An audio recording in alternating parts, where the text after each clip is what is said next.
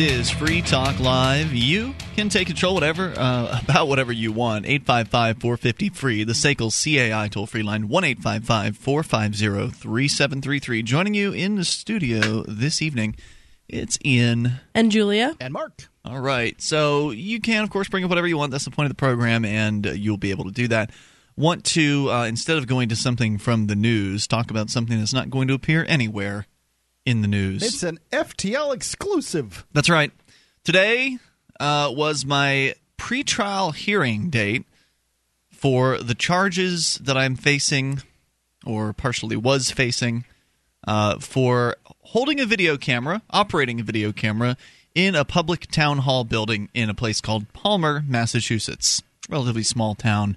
Uh, I guess m- medium small town in Massachusetts, uh, where Pete Eyre from copblock.org and I had gone back in 2011 to help defend, and Mark, you were there as well, as well as uh, JJ and some other activists. Uh, from up here, a bunch of kind of a New Hampshire crew went down to help mm-hmm. support Jay Noon, who's a listener of Free Talk Live and uh, just a, a, good friend who you know loves freedom and just unfortunately is not in New Hampshire yet. Uh, but his house was being threatened by the government aggressors because he had never paid property tax on it, and they were going to evict him from his own home. I'd like to point out, and I think that this is an important part of the story um, when talking about Jay Noon, is Jay Noon doesn't pay property taxes for uh, philosophical reasons. He believes that he owns his property, the government does not own his property, property, so mm-hmm. therefore he should not have to pay some kind of annual rent to them. However, he is not a net drain on his community. If you'll, um, you know, he he is a volunteer firefighter in his community, and he always uh, turned down the stipend paychecks. Those paychecks yeah. more than covered anything any portion of his property taxes that he actually wow. used. So he was a net asset to Palmer, Massachusetts. It's really just about paperwork. And it's about obedience, is what it's about. Yeah, I think and to some extent that's true. So anyway, we went down to defend his house, and we were successful at uh, preventing them from taking his house from him on that day. They did end up taking it from him several months later, and then they did a tax sale this year in October. So I returned uh, to Palmer, Massachusetts, this time with a couple different activists from here in Keene, and uh, did basically the same thing as last time. Went into attempted to go into the tax sale that they had. Uh, went to the uh, the showing of the house because you know they show it to potential buyers who uh, then go to the tax sale and then place bids on the home. And then you know it's an auction and so whoever the highest bidder is they you know win the house. They then cut a check to the city. Uh, the city then uses puts that towards the back taxes that they claim are owed on the property and they relinquish the property to the new owner. And that all went down. But we never actually ended up making it into the tax sale in Palmer in 2012 this year. We were there in the tax sale in 2011. We just so happened to be at the town hall when they were having a tax sale. We went in, brought our video cameras in, asked the uh, audience some questions, and reminded them that they were going to be bidding on stolen property that day.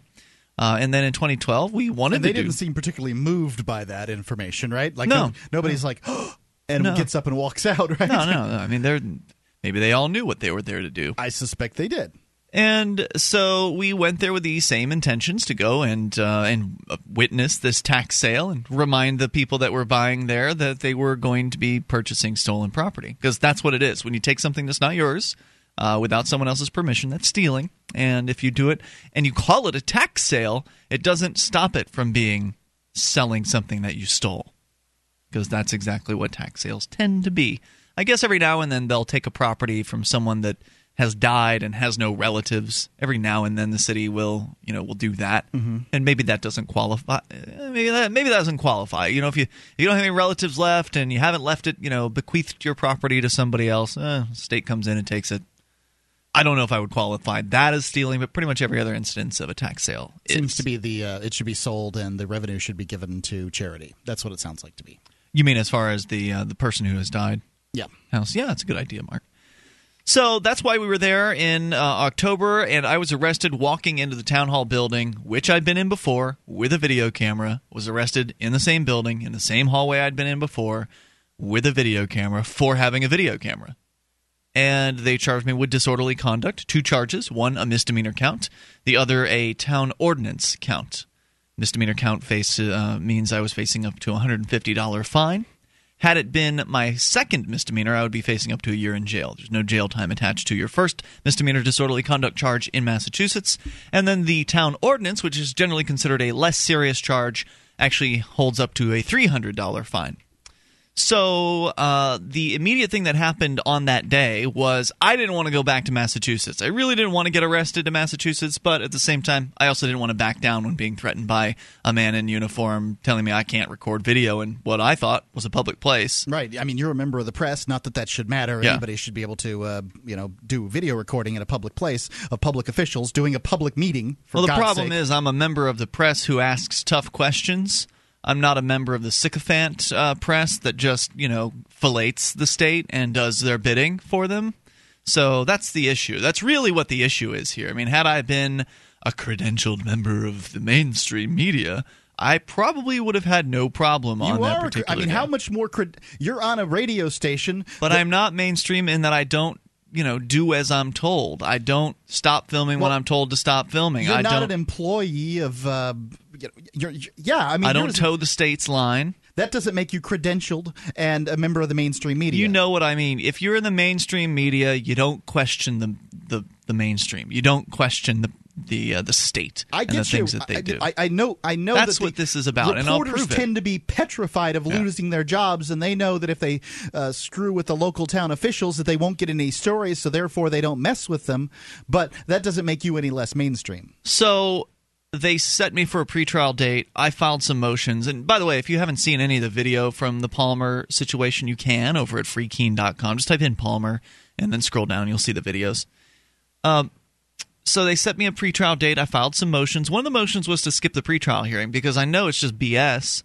I, I know that when you Why go you to have to drive down there for? right, Right. right. It's an hour and a half drive from Keene to Palmer, and uh, you know that's that's a lot of my time. I'd rather be making you know doing work in the morning, but instead I'm driving to Massachusetts for what is essentially a BS hearing. Pretrial conferences typically are where they attempt to ply you with another plea deal. Sure. So I had They initially can call you for that. they could. Uh, I had initially, uh, but they want to waste your time. I had I it- know, right. absolutely. They want you that much more committed. I mean, if if the judge and the prosecutor actually had to come up someplace, I mean, you're the accused. Why should you have to travel? Why wouldn't the judge and the prosecutor have to? I I mean, if they have to prove you guilty, they should at least have to come to where you are. Oh, that'd be, guilty. now that would be service. Yeah. Uh, but no, that judge is not going to leave her throne. And so the previous time when I was when I was arrested initially in October, I had done something unusual because I generally don't agree with taking the plea deal. But then again, I'm not a Massachusetts activist. I'm not looking to change the system in Massachusetts. I'm not looking to make a stand there.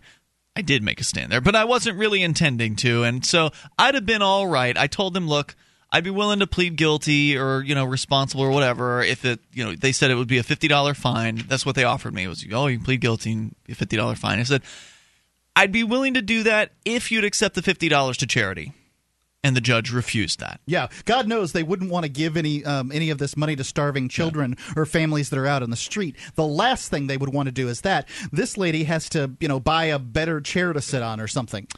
I feel like the only reason they do that is because they don't want to give in to your your ways or whatever. Sure, sure. No, no, I, Like absolutely. she doesn't know what the money goes to. Right, and generally they don't want to uh, say that out loud in court. Is that they'll accept a fine payment to charity because it'll give people ideas. What? I don't have to pay this money to But the this wasn't out, out loud necessarily, was it? No, this was out loud. I, I had made the author the offer uh, to the prosecutor, and she said, "Well, we'll see what the judge thinks." And so then I made it in court out loud. So that brings us to today, where a crew of activists went down to Palmer, probably the biggest crew thus far. There was maybe five of us that went down back in 2011. Three of us went down in October.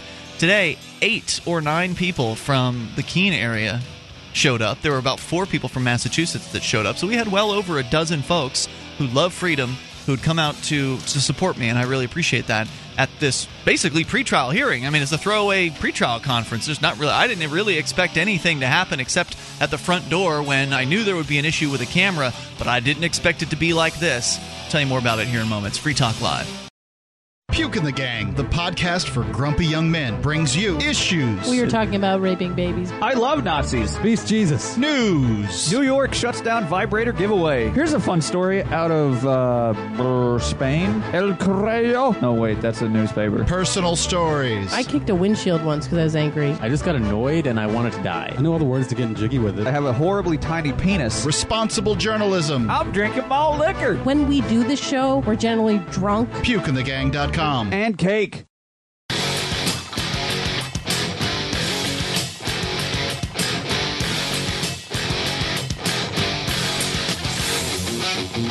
This is Free Talk Live. You can dial in toll free here at 855 450 free. The SACL CAI toll free line, 1 855 450 3733. You can join us on our website. Just head on over to freetalklive.com and enjoy the features that we have waiting for you there. Boy, do we have a lot of them, and they're all free. One of those features is our mobile site for those of you with a smartphone. If you would like to get access to our live streams and do it quickly, you can just go straight to m.freetalklive.com. It's a total stripped down version of our. It doesn't. It's not even. It doesn't even have any of the regular website features. It's just a straight up boom. Here's the streams. Here's the software you need to listen to the streams because that's one of the most important things you can do with one of those smartphones is listen to live streaming audio from freetalklive.com. So go to m.freetalklive.com to accomplish that. We have broadband, midband, and narrowband versions of the show, meaning three different bit rates for different internet connection speeds. So once again, head over to m as in mobile.freetalklive.com. The Free State Project, your best chance at achieving liberty in your lifetime. How do I know this? Well, I'm here, and Mark and Julia, you guys are here too. We're all here in New Hampshire as part of the Free State Project. We've come together with over 1,100 people who are here now as we are for the Free State Project to achieve more freedom by by being activists. But there's over 13,000 that are pledged to come here. There are we're going to reach 20,000 at some point, so we're now over two thirds of the way there to our goal of 20,000. But today was one of those days, and I'm reminded quite often. But today was one of the many days when I'm reminded about how great it is to be part of this movement, how amazing some of these people are. So let me continue with my story here, but go to freestateproject.org. You'll get an idea for why here in a moment. Freestateproject.org, there's a lot happening, everything from politics to outreach to civil disobedience. Although the outreach didn't really happen today because they were confiscating flyers at the front gate of uh, of the Palmer District Court. Sorry, I'm a little loopy right now. I apologize if I if it come off if I come off that way. I got had to wake up early this morning to go to court, like 6:30 in the morning, and uh, I didn't have a good night of sleep prior to that. So um, they wouldn't let you have flyers in the courtroom. Well, when they were going through my bag, uh, which has more than flyers in it, I have a backpack where you know, it's one of those laptop bags with all kinds of pockets, and I've got you know video camera in there, accessories, batteries, you know audio recording device, the laptop, and then several flyers like "Don't take a plea deal" flyers. And normally, I'll go into a courtroom if I'm anytime I'm at a courtroom, I'll hand out these "Don't take a plea deal" flyers to people that are waiting, and of course, there were plenty of innocent people waiting there who'd never harmed anybody else, as you typically find at your average uh, district court arraignment date. And uh, the man that was searching through the bag pulled out the flyers and just kind of stared at them. he was trying to really assess what it was that he had in his hand. He held them out to one of the other officers because there was a swarm of uh, security officers that had They come knew to you the guys front were door. coming. They were ready. I don't know if they knew uh, what they were in for, but anyway, the swarm. You know, he held at, held out one of the flyers, the "Don't Take the Plea Deal" flyer, to show one of the other officers, and he didn't specifically say you can't have these. And at, you know, at that point, I just needed to get into the courtroom, so I managed to successfully negotiate to not have to take my bag out of the courthouse, and said, "Look, why don't I just leave the bag with you? Because they don't want to let any recording devices in this courthouse." why don't I just leave the bag with you? And then once the judge lets it in, then you can just let me have it and I'll take it into the courtroom. So it took me a while to negotiate this with him because at the same time there was all this conflict going on beside me.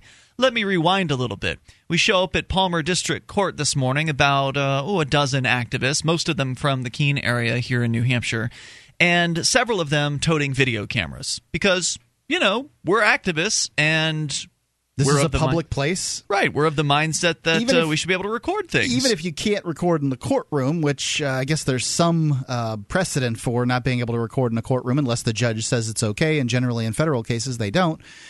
You should be able to record in the ante rooms, shouldn't you? You would think, but in actually a lot of cases, it's more difficult to record in the court lobby than it is in the courtroom itself. I had put in a notice to record, by the way, a month prior. I sent it in to both the prosecutor and the courthouse, so it's not like they didn't know I was going to show up with a video camera. What they didn't know was that there was going to be three or four different uh, video cameras there. But either way, as soon as the first person walks in with a with a video camera, the court security flips out. There's they like radio over there two ways to the rest of the security. One of the guys is booking it down the hall as fast as he possibly can. You'd have was- thought it was you'd have thought it was a bomb. it was crazy. So another cop rolls up out front in his cruiser of minutes later and, you know, like quickly exits his vehicle to come and assist his brothers in blue from Somebody who might take their picture, Right. Well, I think that this points out steal their soul. how used to this they are in Keene. Like they're pretty. Tra- every cop and every court worker in Keene knows how to handle you guys, and so when you travel, they don't know what to do because No. they're not used to it. And we got a similar response, uh, although not as drastic in Greenfield, Massachusetts, a couple of years ago. But in Greenfield, we were able to get cameras into the courtroom without much issue. Like they would hold the camera at the door, and then the judge would allow it, go and get the camera, bring it in. It took ex- a few extra minutes. But that's what they want because they don't want any cameras without permission in their building. So they're freaking out. They're yelling at uh, the activists to get out. You know, you can't have cameras in here. Back out. They're grabbing at people's cameras. They almost, you know, they assault James Cleveland as they grab his camera and he manages to wrest his camera away from their grip as he backs out the door. They follow him out there. They uh, take it on the pavement. You can't have a camera out here. they either. did end up making a statement, apparently, something like that. I no wasn't out there. cameras on the sidewalk in front of the courthouse. I yep, I wasn't out there for that portion of it because I had already gone inside at that point, and again, I, I had to focus on getting into the courtroom, so I didn't get a failure to appear. So I wasn't privy to all of the ridiculousness that went on outside. I could only kind of see it transpiring, but they were definitely after James, and he's one of the hosts of Shire TV, by the way. You can see that show at freekeen.com. But they were definitely after him, and he wasn't turning his camera off. He just kind of was, you know, sl- doing uh, doing a Dave Ridley from RidleyReport.com and slowly backing uh, away from the scene. Thankfully, no one was arrested, but it sure did seem like they were close to doing it. Uh, there was one man who came out and yelled at Cecilia from ladiesinkeene.com because she was, you know, asking some tough, root striking questions, and the woman uh, that she was asking them of actually plugs her ears at one point. No, no, no, Yeah, no, no. exactly like a six year old child might do. That's funny. And I'm watching this happen, and, and my con- all I could really say to this was, "Is that lady really plugging her ears?" She was. She must have been 58, 60 years old. I mean, just the behavior of these people was absolutely outrageous. And of course, there is going to be video. At uh, inevitably, it'll be posted at freekeen.com. Multiple activists with multiple camera angles. Eventually, you know, all of the cameras were taken out. Nobody ever made it through the checkpoint with a camera. Uh, they, you know, did a successful so they job. didn't let you record your hearing either. Eventually, I was not allowed to record the hearing. That's correct. Even though uh, while while I was in front of the judge, I pointed out to the judge, "Hey, look, here's the notice I filed. You did get it, didn't you?" And they looked through their. Well, we don't have that notice. Where is that? Well, wait. Did you get my notices? Yes, we got your. We got. Or I sent sent motions. Did you get my motions? Yeah, we've got your motions. Well, I sent the notice with this in the same envelope. And they're, oh yeah, here it is. I'll have to look at it. I'll let you know uh, for next time. 855 450 free. So they proceeded with the hearing without allowing me to bring my camera in to record what is ostensibly a public hearing. More coming up 855 450 free. And there is more to the story.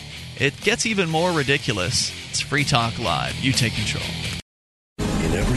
A technology is created that upends the foundations of society the wheel, the printing press, the internet. Now, in a world sliding into financial chaos, a new technology is changing the way monetary systems work around the world. It is called Bitcoin. Bitcoin is a new form of money, controlled not by banks, governments, or corporations, but through mutual commerce between free individuals. To learn more, visit weusecoins.com.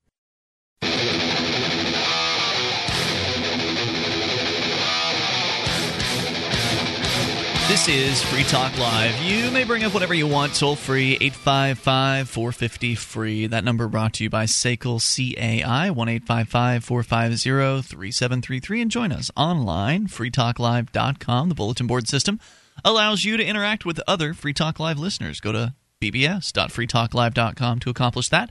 And like the rest of our website, it's totally free. That's bbs.freetalklive.com. SACL CAI is what? A company that handles accounts receivable.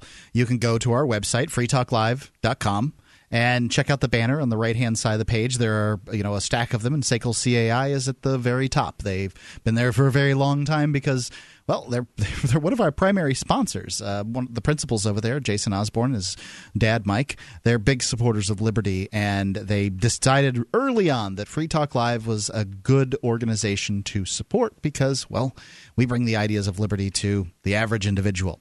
If you like the ideas of liberty and you've got a business, SACL CAI can handle your accounts receivable and uh, do a fine job with it. So it's SACL CAI and see their banner at freetalklive.com. Indeed. So I'm recounting what happened this morning, the uh, the action that transpired at Palmer District Court in Massachusetts as about a dozen activists, people that love liberty, showed up. About four folks from the Massachusetts area, and uh, uh, the rest of them all from Keene showed up, and including uh, one of the celebrities from Puke and the Gang. As a matter of fact, uh, Andrew came out to see. This. Oh, really? Yep. Yeah, he was working in the area, so he was able to Huh. uh, to come over, and it was great. I mean, it was great from the aspect that, wow, what a great crew of liberty loving folks that we have here in New Hampshire. And how exciting is it that more people who love freedom and who are willing to actually stand up for their rights are going to come here? Because these people stood up totally today. They were filming as they walked into a courthouse where there was signs up saying, you know, no cell phones. I don't know if it said no cameras. I think it did though. Yeah, no cameras. And they they went in anyway, and they had an, an, a very interesting clash with the court security, where they the court security acted in very childish manner. Uh, they were You got to really ask yourself. outrageous. Now, I mean, it's traditional that judges decide who films in a in a courtroom and who doesn't, but. Into, you know, we're not talking about the day and age where somebody's sitting on, you know, some kind of boom behind a, uh, you know, an eight millimeter camera cranking that Yeah. thing Yeah. and causing that big of a deal. Yeah, I can see how a camera on a tripod can be a little disconcerting. Right, but no one you had tripods today except for me. you can't tell me that you couldn't set a camera up on like the rail or the bench or in Or your lap it. or hold it. Yeah. And I mean, if I'm sitting where I'm sitting and I'm holding up a cell phone camera, We've I mean, seen people do it in Keene District Court. We've seen multiple cameramen sitting in their chairs and just filming the proceedings. It hasn't been a problem. and and I, I, I, I just. I guess there are some things in a courtroom that shouldn't be filmed, like maybe uh, you know undercover police officers or the jury's face or something like that. Although I don't see why when you can get the jury coming out of the courtroom anyway. The courthouse, yeah. I, I I don't know why. I mean, why in the world would we not want jurors' faces, uh, you know, shown on TV? But I whatever. I, I just, you know, what is going on in these places that they don't want video recording going on? They're so afraid of any level of accountability. One of the challenges that activists had today was getting the names of these bureaucrats. Again, there was a probably half a dozen court security agents and, and police that zeroed in on the activists today. They don't wear name tags. Many of them did not have name tags and refused to identify themselves when asked. Uh, so that was one of the, the big challenges, and it's one of those points. You know, James Cleveland was pointing. I really got to ask myself as a as an American citizen, I would just think that you wouldn't have any obligation to even respond to a police officer that didn't have a name tag on. Excuse me, officer, are you not in uniform? Why do you not have your name tag on? You're not an officer of the law if you're not accountable for what you're doing. Apparently, it's good enough for them to tell you their badge number, Mark. Is the badge number? They, they just tell you a number. Well, I don't know if they were even being that cooperative. Later on, they tried to give out a badge number. One of them tried to give out a badge number as though that was his name, which is what that that's how they treated me and Palmer. One of the officers that was observing the activists. I caught him shooting video from down the street, and I you know I up. as a citizen shouldn't have to rely on some on, on my employees, and that's the idea behind Mm-hmm. the government bureaucrats to tell the truth. I I mean, they're supposed to be given a badge as the symbol of the trust that the public has placed in them, and if they don't have enough decency to wear the thing that I don't have to I, I don't feel I don't see any reason why anybody should have to obey anyone who doesn't have a badge on. Can you imagine? That's what it's supposed to be is it is supposed to be the thing that has the you know the, the is imbued with the power of the people or something. Well, and if you went into Dunkin' Donuts and you had a really bad experience Right. with an employee who was not wearing a name tag and Yep. refused to identify themselves, it would be as simple as calling the manager over and saying, "This employee just called me a jerk, and uh, you know I want to know what their name is because I want to write a complaint to corporate, whatever." But if you were to bring these videos to the police chief and say, "Look at all of these officers refusing." To even give me their name. Will you confirm that these are indeed officers for your police force? They probably wouldn't even talk to you. He might say, "Yeah, those are my officers," but they might run interference. Like in this case, you call the manager over, and the manager runs interference for his employees. Right. That's Well, what's going on here? And the employee would get fired if they, you know, at first they would probably get a write up, right? There would be Yep. a, a series of um, d- disciplines that would result in eventual firing if you were that disrespectful to your customers and you refused to wear the part of the uniform. But government's the reverse. Here, Right. they're going to get an extra star for their uniform for doing a good job. Do- it. Good job, buddy. You uh, kept those activists at bay from finding out your name. Good job not giving them your name and uh, Yep. not allowing members of the public to uh, film in a public building while you're a public servant doing public, uh, you know, on the public's time, getting paid public dollars. That about sums it up. That about sums up the day, at least far as the filming aspect is concerned. And as I said, there's video footage. It's going to be posted. Be patient. Freekeen.com. I did post kind of a summary of uh, the first half what we've already covered, but I didn't have a chance to post the, the rest of it, and I will later. So let me go through the update on the case, because I haven't even gotten to what happened really in the courtroom quite yet. First off, the ACLU has decided to take the case. Oh, they did. Excellent. Which so is great. the- now, th- what do they call themselves in Massachusetts? CLUM, the Civil Liberties Union of Massachusetts. I see. So this is the same organization that, by the way, took the Glik case. So these were the guys. It wasn't Glik that did his own case. It was the ACLU that did his case. So these bureaucrats are going to get creamed then. They've got real lawyers that are really going to show them what's up. Yeah. Yeah, and, and this is what they did. I mean, th- this is just how uh, mouth breathing, window licking stupid these bureaucrats are. That within six months of the Glik decision, which was not, the Glik decision was not a decision that allowed um, individuals to film government bureaucrats, uh, you know, p- p- public officials on the public time doing the public business. Pretty sure it was. No, wait, wait. No, it wasn't. It was a decision that reaffirmed Okay. a 10 year previous decision Yes. that allow that made sure that they understood that that's why they made the, the large cash ruling Mm-hmm. and what are they going to do what is the second is it the second or first freedom of speech. no the district the circuit court uh, i think it's the first circuit court First what is the first circuit court now going to do with these bureaucrats in palmer that have now violated the glik decision within six months Yeah. They're going to cream them So here's what happened. I go into court, and of course, court's packed, and of course, no court starts on time.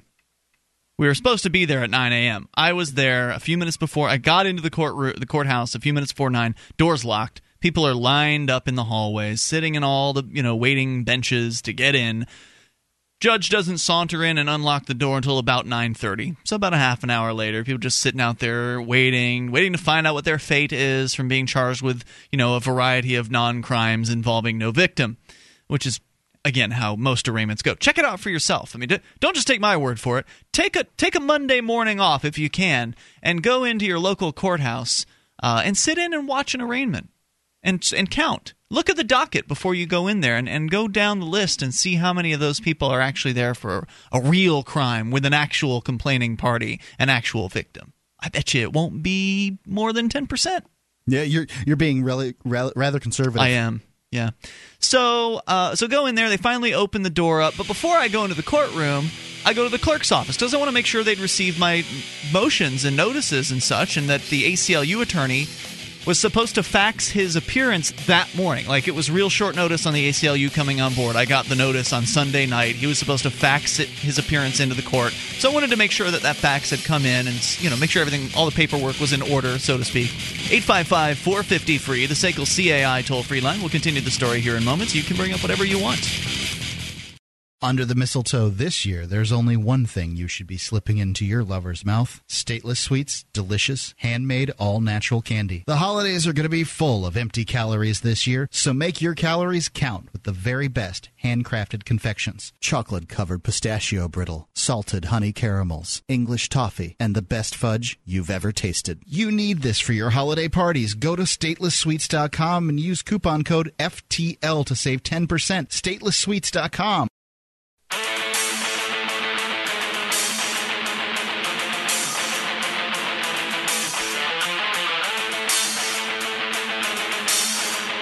Free Talk Live, toll free number for you, 855 450 free. It's the SACL CAI toll free line. Join us online over at freetalklive.com. Enjoy the features that we share with you on the site.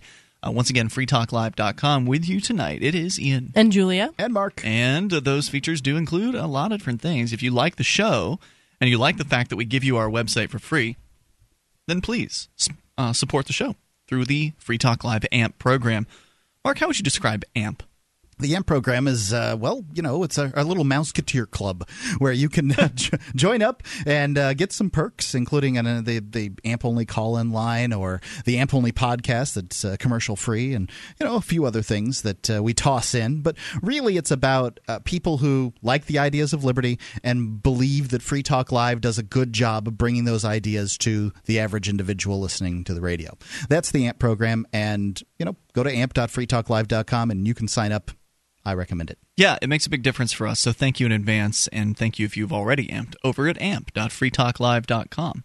So we're discussing what happened today in Palmer, Massachusetts. There's nowhere else you will hear this story uh, in this format, although over at freekeene.com you can get a text version of part of the story. I haven't had a chance to write up the rest of it uh, quite yet because, like I said, my day's been swamped. I got home from this, and then I had to put the finishing touches on the Derrick J's Victimless Crime Spree DVD and get that out to the, the shipping director's cut. To the yeah, the director's cut, the special edition. Uh, get that out to the shipping shack to overnight it to the pressing uh, folks. Which I'm told, by the way, that the delivery date or the street date is actually going to be earlier than I expected because I've missed a couple deadlines on this. Like, hey, I've never produced a DVD before, and we mess we made some mistakes and we had to correct them. And uh, I thought we were blowing past deadlines, and that meant that it was going to be April before we saw this thing on DVD. It may end up being much sooner. I'm That's not going to awesome. announce a date yet because I don't have the firm date, but that's good news. So, you know, I got home, I got all this Derrick J DVD stuff to do, then finally grabbed a quick nap before the show. Uh, so I will have the rest of the post done probably later on tonight at freekeene.com, but I will summarize the remainder of the ridiculousness today at uh, Palmer District Court as activists turned out to support me for what was just a pretrial hearing. I mean, normally pretrial hearings is where they give you a plea deal, a plea deal offer and then set another date, you know, for for your next court appearance. Yeah.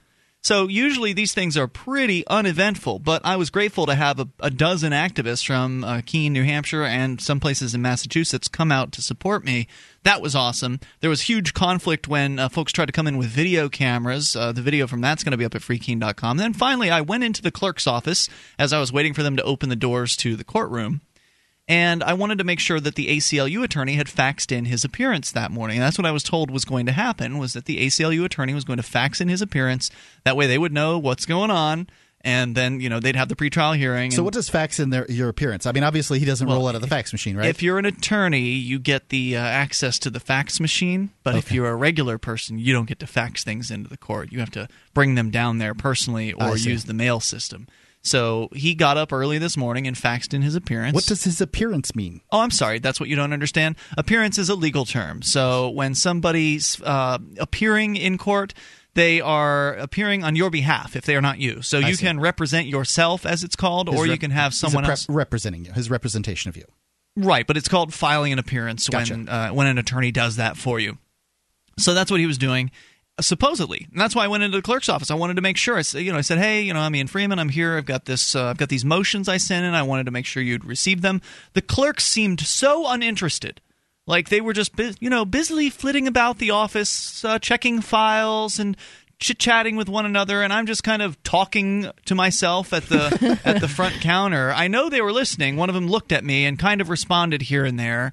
Eventually, one of them managed to come over and give me a little bit of her effort uh, to spend a little bit of time with me to see exactly what it was I was doing. And they asserted that they had not received any sort of uh, notice from the ACLU. And I was like, well, okay, well, I guess I'll just go into the courtroom and take it on my own here, and we'll see what what happens. I knew eventually they were going to get it. I figured they already had it, but they're just incompetent and you know whatever. Look through the faxes or something.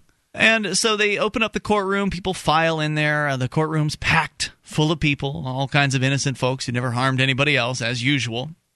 And so they finally, uh, you know, they're calling roll call. And then at one point, the prosecutor gets up and he, you know, look, eyeballs me and uh, takes me into the back room for what obviously was going to be a plea deal offer. That's how they do these things. They Yep. take you into a separate room and they make you the deal uh, that uh, you know you supposedly will take. And his offer was that they were going to drop the misdemeanor charge. I'm facing two disorder was facing two disorderly conduct charges for recording video in a public One a place. misdemeanor level, one a violation One a level. town ordinance. Yep. So the offer was we'll drop the misdemeanor charge, and if you plead guilty to uh, the other charge. And I said, uh, no, I don't play take plea deals, so I'm not gonna not gonna do that. And I didn't do anything wrong on top of that, so I let him know that I was not going to to move on that. He uh, said okay, and he left. And then maybe about ten minutes later, he eyeballed me again, and uh, we went into the back room again. And this is how it works usually, everybody, when you don't take a plea deal. If you don't take the first deal, deal gets better. Generally the case. If they don't have a case, typically this means that, and a lot of times they don't have a case. Well, it's not that they don't have a necessarily don't have a case. It's that they don't want to. I mean, They don't want to present a case? Government bureaucrats. They're lazy. That that's also a factor. But in a lot of times, Mark, and a lot of them, they don't have a case and they're bluffing. And they can usually win by bluffing. I don't want to tell. I don't want to speak to their side of it, but I would generally say that any any negotiations, you never take the first deal. If you, So- I mean, you know, unless unless you're talking about negotiating with a family member or a Mm-hmm. friend where you want to keep good relations or something, but this is a government bureaucrat that's Right. trying to send you in jail or send you to jail or, or empty your pockets. That's right. So and I'm not going to take stand the first deal. So he comes back to me and makes me another deal, another plea deal offer. This time he's got two of them that he's going to put on the table. The first one is actually a better variant than the one I'd originally offered them. Remember the first day I was arrested, uh, I offered them, you know, hey, look, I don't usually take a plea deal, but I hate Massachusetts. I really don't want to come back here. How about I pay 50 bucks to a local charity? We call this a day. That was my first offer, but I was willing to plead guilty to the town violation and, and then give them 50 bucks to a charity and make it a day, call it a day. The judge denied that offer, and so I said at that point, well, let's go ahead and go to trial. Now this prosecutor comes back. His second offer to me is that how about this? We'll dismiss both charges, so no plea deal. We'll dismiss both charges if you agree to pay $50 to a local charity.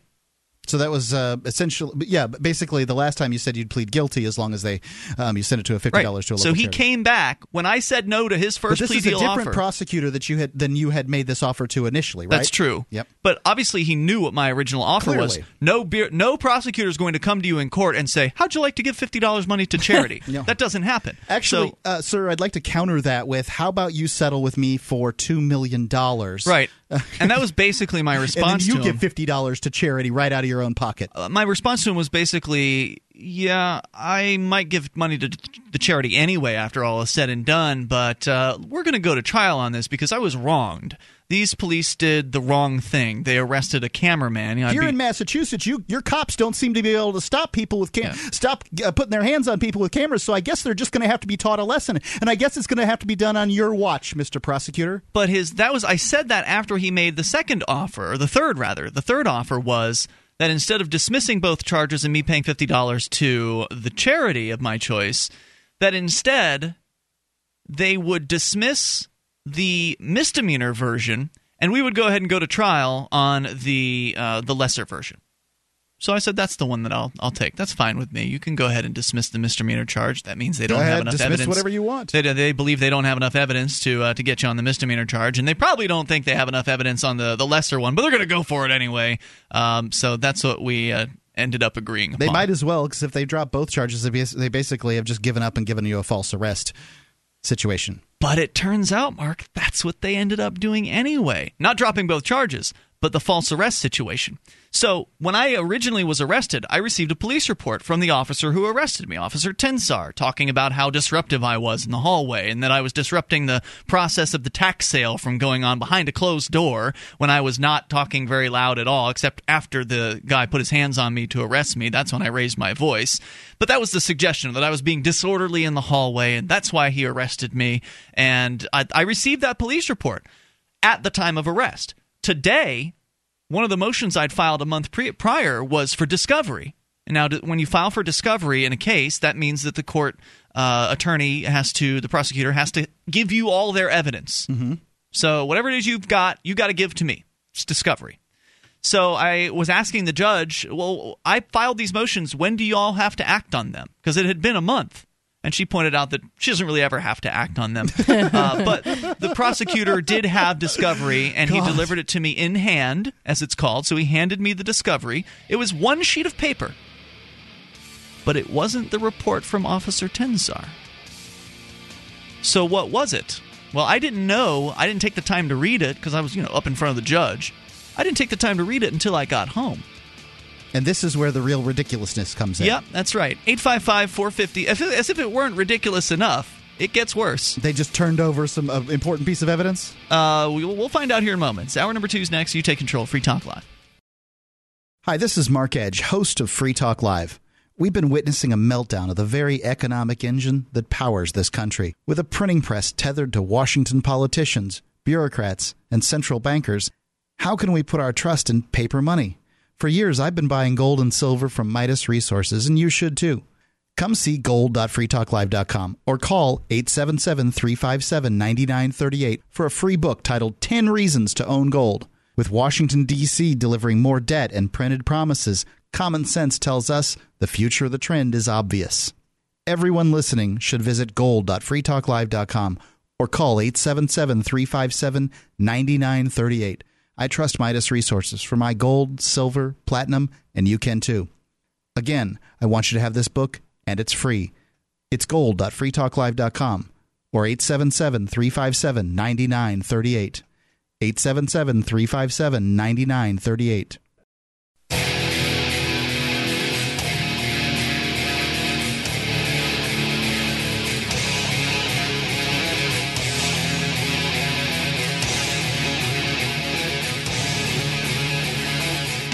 This is Free Talk Live. You can bring up anything you want. Toll free at 855 450 free. It's the SACL CAI toll free line. Join us online at freetalklive.com and enjoy the features that you will find on our sites. Uh, once again, freetalklive.com with you in studio. It's Ian. I'm Julia. And Mark. Getting into the details of what happened this morning in Palmer, Massachusetts, as about a dozen liberty activists from the region about eight of them coming from the Keene area, and the rest of them coming from different parts of Massachusetts to support me, thankfully, uh, for this pretrial hearing, which honestly, you know, I didn't really expect too many people to come out for. I was really pleased with the amount of folks that came down for this.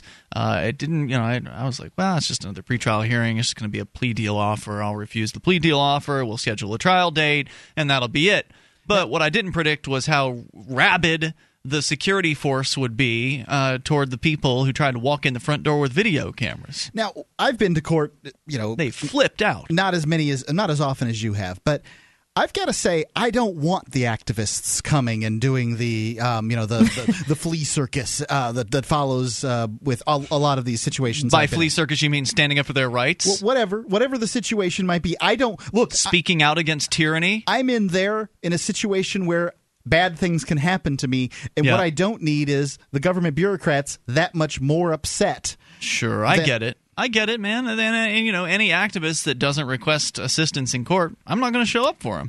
And, you got to ask for help. And no one, right? And I generally don't. And generally, no one shows up. Sometimes somebody will show up to, uh, you know, record it, which I do appreciate if somebody comes. But you've and, asked for that. Yeah, right? somebody will come and, and document what has occurred. Mm-hmm. Uh, but you know, I, I don't need the, the you know all the antics that that go with it. But what what is it that you like about that? I just love having ballsy activists on my side. I mean, I it it feels good to watch other people do similar things as I would have done. I obviously didn't have the ability to do as much as far as you know bringing a camera in openly recording. Yeah, you had to get in the because I had to get into the courthouse. So uh, for a lot of what transpired, I just kind of had to observe and you know offer some choice comments and maybe ask a few questions here and there. Uh, but you know, it, I was grateful to see people would have been doing the same thing that I feel like I would have done had I been in their position, which is record what they were doing and not you know back down immediately when told to to stop and speak out against the uh, the little tyrants that rule these uh, these courthouses. They they're so brave, and I am so honored to be a part of uh, such a, a movement of amazing people. I mean, we can get more people together like this. It's no, da- you know, there's no doubt in my mind that we can have a real effect. I mean, the people that were in that courthouse that day were seeing something very unusual happen. There were several people standing around and just kind of staring at what was I'll bet going they on. were. And you know, inevitably, there's the nasty comments. As I was walking down the hall, somebody was talking to another person. Uh, they may not have known I was with the activists at that point, and so I'm walking by, and one woman says, "Eh, "Get a job," and you'll hear that every now and then. But now, this person is there at the behest of the, the courts or whatever. She was there with someone who was uh, at the behest of the courts. So anyway, I go into. Uh, so I was talking about how they offered me a plea deal. I refused it. They then offered me a better plea deal, which I also refused, and said we're going to go to trial. They basically said they would dismiss the charges. Yeah, yeah. And they handed me a discovery, which I'd requested. Right. Always a good idea if you're going to trial. You, uh, you they'll tell you this with uh, jurisdictionary. And you've been te- de- teasing this discovery for some time that there was Yeah. something amazing, r- ridiculous, I think is how you described it on your uh, blog or whatever. Right. I was originally arrested for walking into the courthouse, or excuse me, the town hall in Palmer, Massachusetts, operating a video camera. The original complaint against me was accompanied with a police report by the officer who arrested me, stating that I was being disorderly by making too much noise in the hallway. I was raising my voice allegedly, which is not true. I didn't raise my voice until after he put his hands on me. Uh, but uh, that I was raising my voice and distracting the people that were trying to register for the bidding on the tax sale that was going on in town hall. That was the claim. Distraction. That's the Yeah, problem. disorderly conduct. That was the claim. What I was handed had nothing to do with that. Nothing at all. So what they ended up doing here was a what you might call a bait and switch, okay. and they had completely disregarded the arrest. They had completely disregarded the circumstances that surrounded the arrest. Instead, the new report that I was handed as discovery was one sheet of paper. Most discovery in most cases usually get more than one sheet of paper. And it's not even a But- very No, that's not it. Mark. Okay. uh, it's it's uh, three paragraphs basically from a completely different Almost a half officer. sheet. Yep, a completely different officer, unsigned by the way. I don't know what you know the significance of that is, but it has a place for his signature. His signature doesn't appear there. just didn't do it. So allegedly, it's by Officer Ford, and Officer Ford is talking about my behavior at the open house.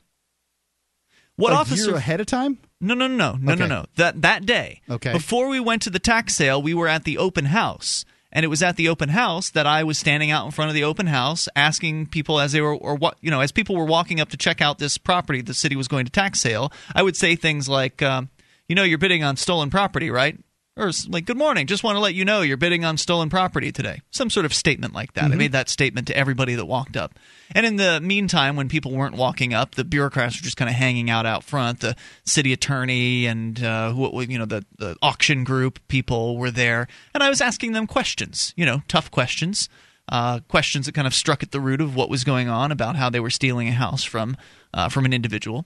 And this was all you know caught on video. I put it put together a 15 minute long video, kind of showing you highlights from uh, what you know what transpired. And Officer Ford was one of the two officers that was standing guard in front of uh, the house. So you weren't allowed to, in the house, but everybody else was. Basically? Correct. You had to be a registered bidder uh, with you know five thousand dollar check in Okay. order to walk in and check out the house. Maybe you should have had a five thousand dollar check, so you could have been a registered bidder. Nope, I wasn't interested in bidding on stolen property. And you don't have to bid; you just have to have the check. What good would it have done for me to go inside this house? I I, was know. able to contact everyone who walked into that front door by standing out on the sidewalk. I don't know. This was also the place where they had the free speech zone, where they had taken several cones, Wow. traffic cones, and they had placed this this front yard here is very very small. It's like maybe six feet from the sidewalk to the front of the house. Not a very large It's not front, much. front yard. Yeah. So they had cordoned off one of the sides of the front yard. It was a duplex. So on one side of the duplex, they'd taken this little teeny, you know, six foot by four foot square.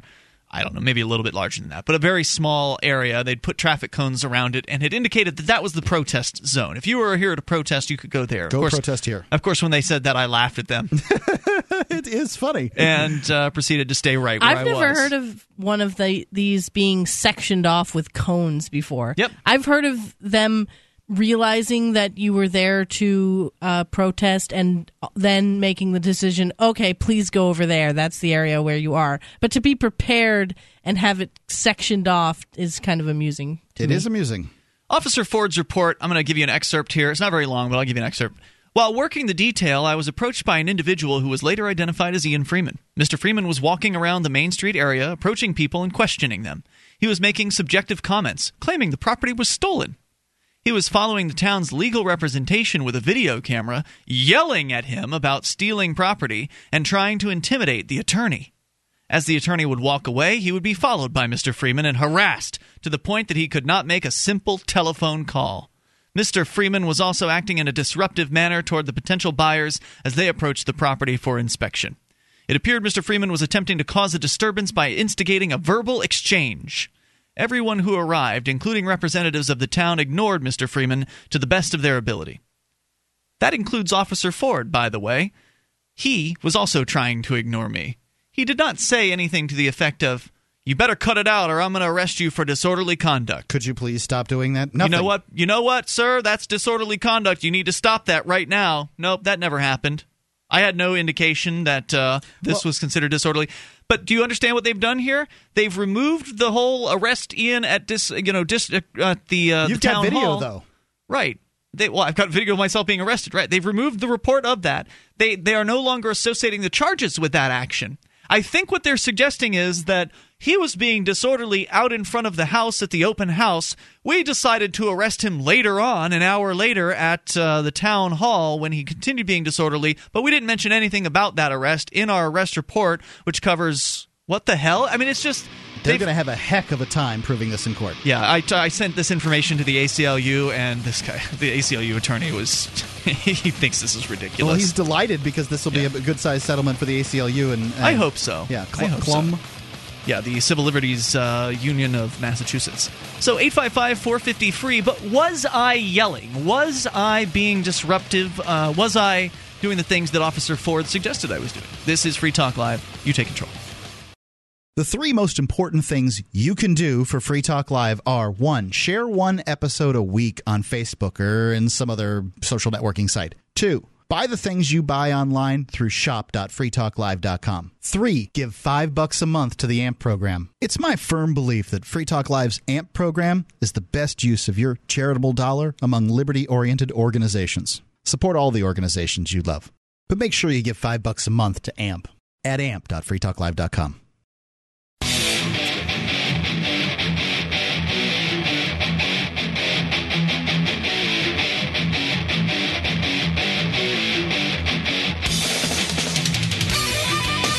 This is Free Talk Live. You can bring up whatever you want. Toll free at 855 450 free. That's the SACL CAI toll free line. You can join us online at freetalklive.com. We've got a lot of features on our website. They include the archives. So if you've missed a moment of the show, just click and download. They are yours for free. You can get as many shows as you want. They go back for years at freetalklive.com. Enjoy them. And also, you can find them on our SoundCloud page, plus the Edgington Post episodes. Uh, those are also available through our SoundCloud page. That's the interview show, Mark, that you do on a pretty much weekly basis. Indeed. Uh, you can go to Sometimes more than uh, Yep. weekly, but Go it's to been kind of light this uh, holiday season. go to freetalklive.com and you can uh, click over on the left hand side of the page under listen and share to reach our SoundCloud page. At that point, click on the share button for any one of those episodes that you'd like, and it'll make it easy for you to share it on your Facebook profile or Twitter or wherever you like to spend time online. Once again, go to freetalklive.com, grab some archives. Free. Statelesssweets.com. It is the place to go to get hand, delicious handmade confections for your holiday parties or just your holiday enjoyment yourself. Uh, December the 15th is the final day that you can order from Stateless Sweets at statelesssweets.com. By the way, they're getting a bunch of uh, FTL coupon codes. If you use coupon code FTL, you can save 10%. And it helps them because they know which advertising is working and which advertising isn't working. And make your holiday uh, season calorie counts uh, calories count.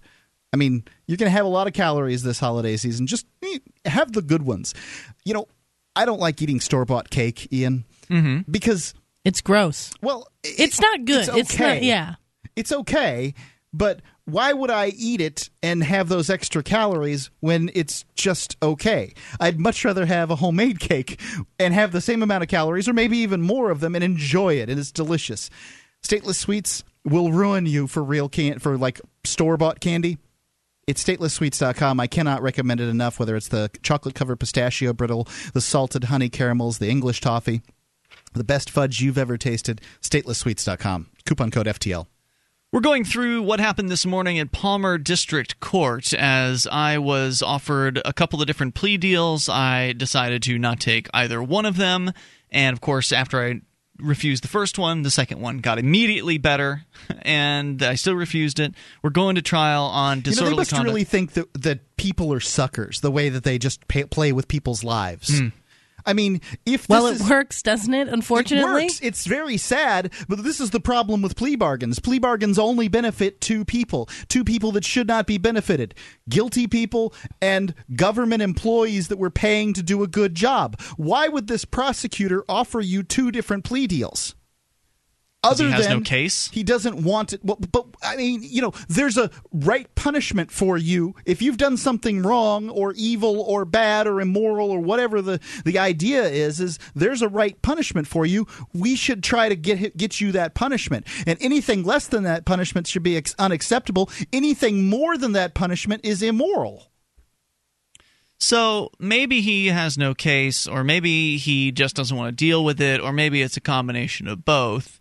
In the case of the they dropped, by the way, the misdemeanor charge this morning. There was no way for them to not drop that charge. They dropped it. Uh, so my choice was, was either take a deal where I uh, pled guilty to the lower charge and paid a $50 fine to a local charity, or to go ahead and let them excuse me no that that was the first deal then they came back with a better deal offering me to just pay 50 bucks to a local charity mm-hmm. and then they uh, they would drop both charges so I refused that as well and let me see I was going to pull up the actual text of the alleged disorderly conduct statute that I supposedly violated. I know I have it here somewheres. Ah, yes, here it is.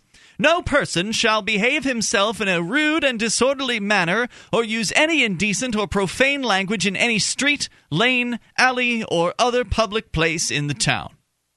And that is punishable by up to one uh, $300 fine.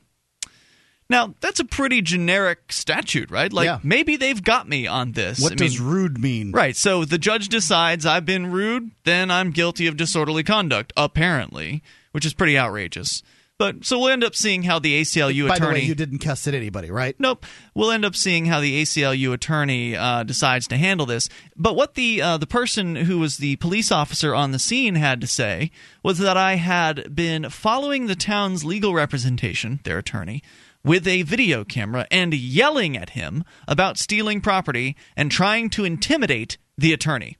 Now, you guys, uh, uh you know, you're not on the radio here. You can see me. Do I appear to be intimidating?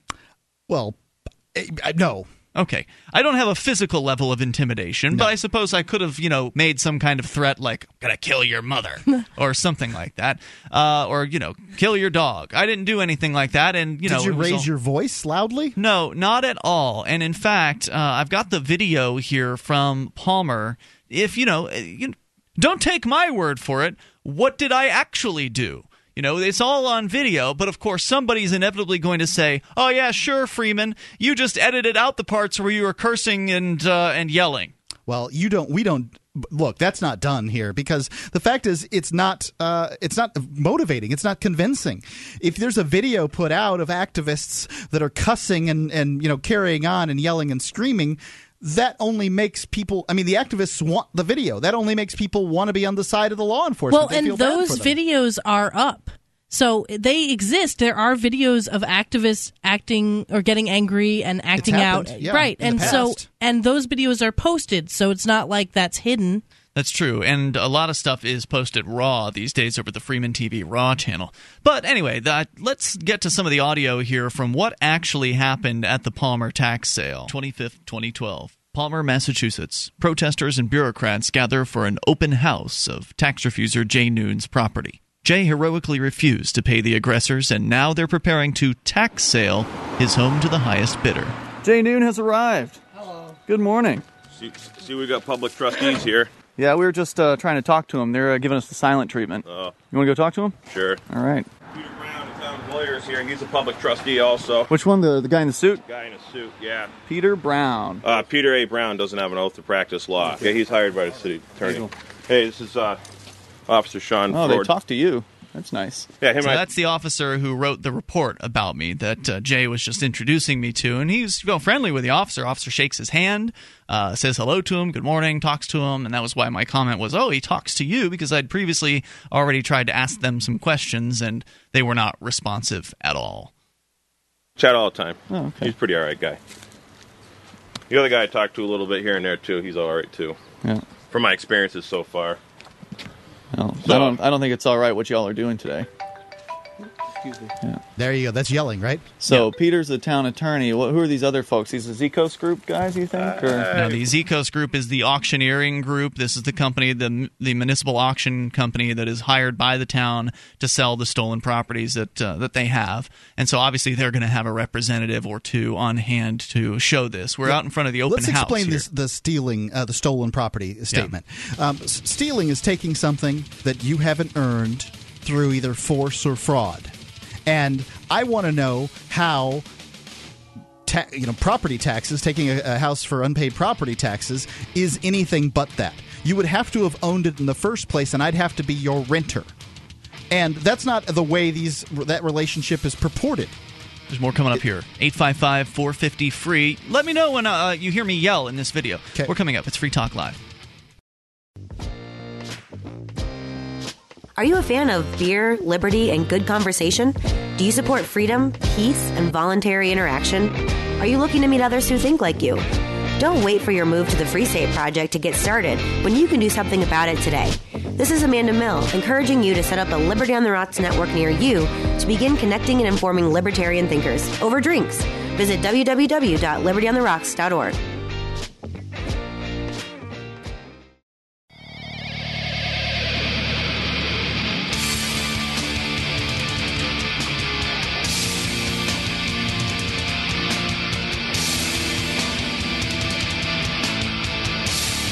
This is Free Talk Live. Take control of the airwaves, bring up anything you want. You're welcome to tell your court stories, ridiculous as they might be, as this one certainly is. And it doesn't get much more absurd than what happened this morning in Palmertown, uh, the Palmer uh, District Court. Although we did drop by Palmer, Massachusetts town offices today as well afterwards, because I wanted to see if they still had the no uh, videotaping sign or the no cameras sign up in the window. Guess what? It was still there. Nope. Nope, gone. It was gone. Jay Noon said they actually removed it the day after. Hmm. They put it up the morning of, the morning I was arrested, and they took it down the next day. Did you get video of it? I got video of it not being there, and I got video of it being there the day I was there. So That's yes, what I want to know. Yeah, exactly. We'll continue the story here in moments. Have you ever wanted to take a complaint to trial, but you didn't want to spend the money on an attorney? Well, how do you're not not everybody's going to get as lucky as Ian to have the uh, ACLU want to pick up your case, but howtowinincourt.com is the, your solution. It's a course for people who don't have attorneys. It teaches you how to use the court's rules. It's good even if you have uh, an attorney. In my opinion, I Yep. mean, I'm I'm a better client because I know what's going on. Indeed. Um, and To it- some extent. it- unless you know what those rules are, you're fighting in the dark. It works for plaintiffs or defendants in civil or criminal matters in state or federal courts. It's the new and improved jurisdictionary course, howtowinincourt.com. It's written so that the average eighth grader could Learn it over the weekend. Their brand new website has all kinds of free tools. Go there, use the free tools, and buy the course. It costs less than an hour with any good attorney. It's howtowinincourt.com. And uh, when you go there, use coupon and you're checking out. Use coupon code FTL. It uh, gives you an honorary degree of uh, Juris Doctor, doctor once you uh, finish the course. HowToWinInCourt.com. So, had I been the typical journalist and showed up at the scene of this tax sale, in this case, uh, before just before the tax sale happening in Palmer, Massachusetts, I was at the what they called the open house or the showing for the house that they were about to sell. Uh, I, if I had been a regular television journalist, I would have shown up and uh, would have asked for someone to provide me with an interview. I would have, you know, showed my press credentials and uh, dutifully done a very bootlicking uh, kind of interview where I would ask no tough questions whatsoever. And that's if I'd even showed up in there there in the first place to cover a tax sale. How often does that happen in mainstream media? Not at all. So really, I'm being punished for the same thing I was being punished for here in Keene, New Hampshire. I'm facing trespass charges in Keene, New Hampshire for going to the courthouse after having been banned for life from that courthouse Banned because for life. because I did something similar because I asked bureaucrats questions and I asked them questions on camera in a public space. It's the same thing. They didn't charge me with the same crime in New Hampshire. I was charged with trespass. In Massachusetts, I was charged with disorderly conduct. But it's the same thing I'm being punished for. As you'll hear in this video, I'm asking the bureaucrats questions in a calm voice. Their, ye- the, their allegation is I was yelling and I was intimidating, attempting to intimidate the uh, the town attorney. And we'll get to the scene with the town attorney in a moment here. But I'm playing back the video, and I, by the way, linked to this over on our Twitter and Facebook. So if you haven't actually seen the footage yet, you should go and do that. It's it's 15 minutes, but I feel like it's a it's a video that that keeps your interest uh, throughout the whole thing. And the, bulk of it, about 10 minutes of it, is the uh, the actual pre sale portion where we're just outside of the front of the house talking to people outside the home. There are a couple cops standing out front, and some of the agents from the auction group are there, as well as the town attorney. Can only imagine. Man with the dark glasses. What's your name there, buddy?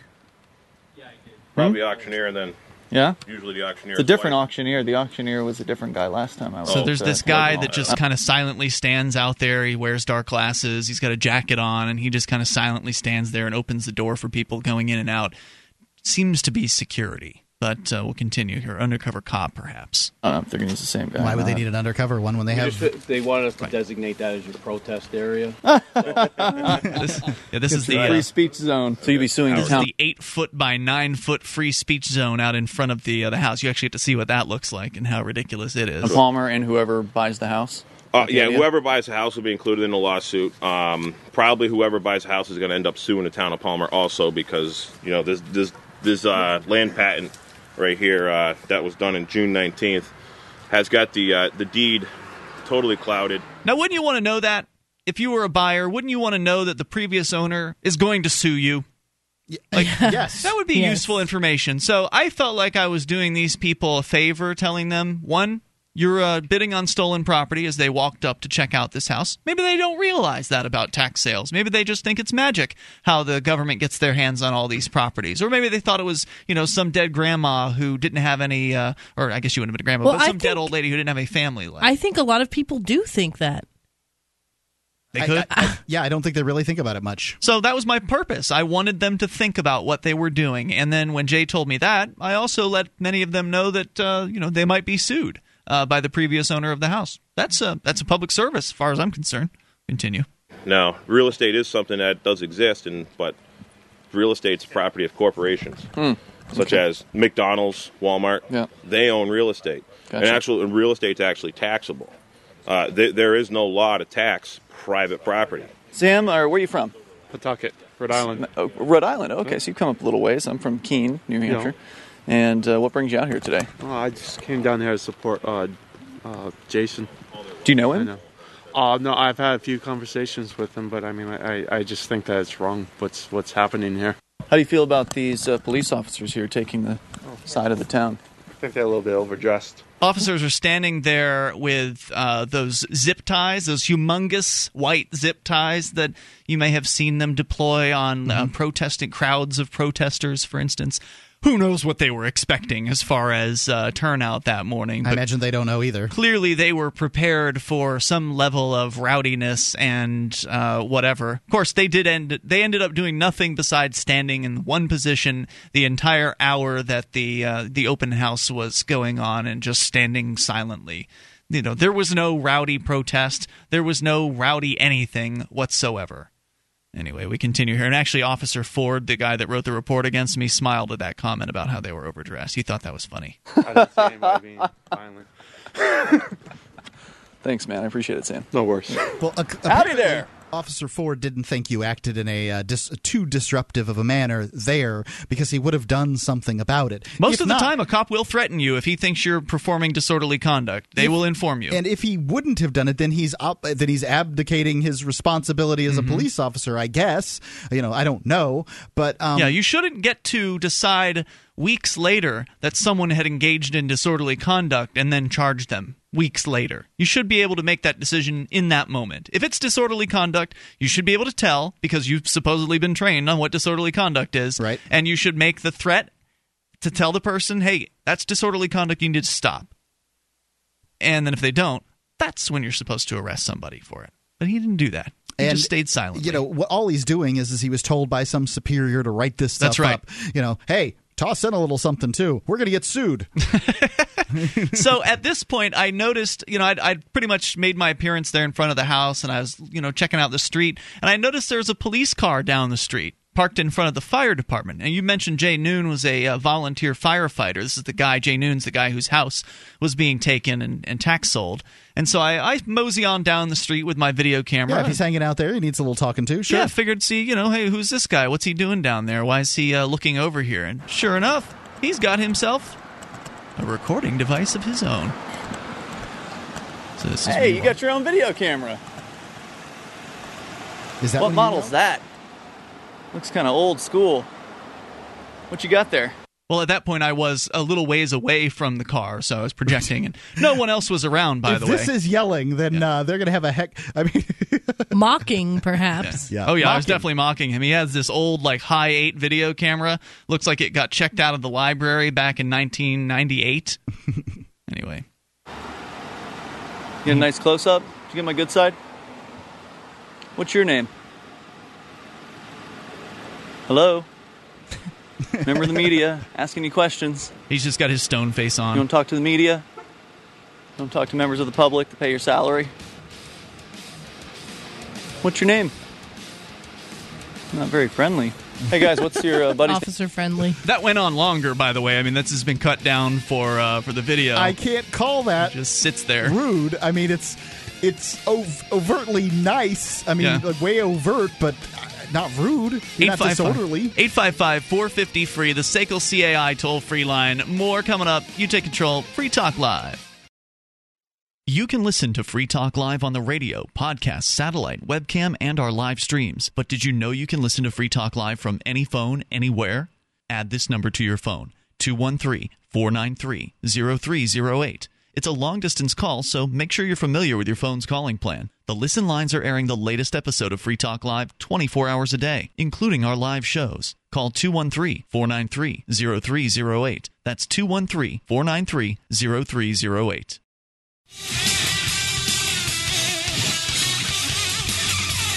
This is Free Talk Live. Dial in toll free and bring up anything you want. 855 450 free. It's the SACL CAI toll free line. You can join us online at freetalklive.com. All the features are free, so enjoy those again. freetalklive.com. Hey, if you like the show and you want to help support Free Talk Live, you can shop with us. Go to shop.freetalklive.com. You'll find links to Amazon, some other online retailers there. And then when you buy stuff through those links, Free Talk Live gets a cut of the sales. That's simple. It's the same great Amazon prices, service, selection that you're used to. You're just entering through our affiliate link. And there's Amazon links for US, UK, and Canada. So click onto the right one for you and get your shopping taken care of at shop.freetalklive.com. That's shop.freetalklive.com. Great way to help the show and get the stuff you're looking for delivered to your door. Shop.freetalklive.com. Playing the audio for you from the Palmer tax sale video that I uploaded. mm, It's been about a month and a half at this point since I was arrested for so called disorderly conduct charges for recording video in town hall. But now, all of a sudden, the prosecution has completely changed their case. No longer is my charge in relation to the actual arrest in town hall. They're saying I was now being disorderly, uh, disorderly in front of the tax sales open house. See, I was trying to go to town hall to attend a tax sale, never made it into the tax sale because I got arrested before I could go into the Mm-hmm. tax sale because I had a video camera in operation. So that was the real reason they arrested me, but now they've changed their reason for charging me with because the real reason will get them sued, uh, get their pants sued off. Right, but this is also not going to help them either. They really are in a desperate situation here where they're just trying to get some kind of conviction so they can not be seen as making a false arrest. Unfortunately, now by changing the circumstances of the arrest and the charge, they're totally blowing their own case. The problem opinion. is, however, that this is probably only going to be won on appeal because it's the judge who truly screwed this up. Yeah. Uh, the judge had the opportunity, the prosecutor gave the judge the opportunity, what, a month ago? Mhm. Uh, to give to let you off with a $50 donation to a local charity. And the judge said, no, he must pay. Well, I gave her that opportunity. that was my counter offer to them. But the, but the prosecutor said that. Let's see what the judge says. Right. Right. Right. Okay, so the prosecutor gave the, the opportunity too. The you, the defense and the prosecution gave the judge the opportunity to let you go with a uh, you know with with a not a fine but a donation to a local charity, and the judge said no, that was not acceptable. So apparently the judge feels that you needed to be punished further than that. However, the uh, the plea bargain today, which the prosecution was offering. Was Was, to even drop both. lower than that. Yeah. So I don't know. I mean, they're, these people are just screwed, and th- you know they're not used to doing this trial thing, Mark. I mean, they're used to they taking plea deals there. all day. Look, if she didn't know what the Glik decision was and didn't understand the uh, the implications of this, she doesn't belong on the bench. Well, she's doing her job normally, which is to take plea deals from people. I mean, that's all that happened this morning before I got called up to the, the front of the courtroom. Uh, was plea That's deal after plea deal do, after right? plea deal. Okay, guilty. You know, she goes through a prearranged set of questions that she asks every person that comes in front of her. How old are you? What's lo- how long have you been in school? Or whatever. She asks what their, their longest or what their end of their schooling was. So this is one of her standard questions. Still not sure why she asks these questions, but she does. Anyway, back to the video here, the audio from the video, Palmer tax sale. what what happens if you just don't answer? Have you been sworn in at that point? What if you just answer whatever? The allegations are I'm a that theoretical physicist from MIT. the allegations are that I am uh, being I'm yelling uh, in this video that I'm yelling at the town attorney specifically. I haven't heard any and attempting yet. to intimidate him.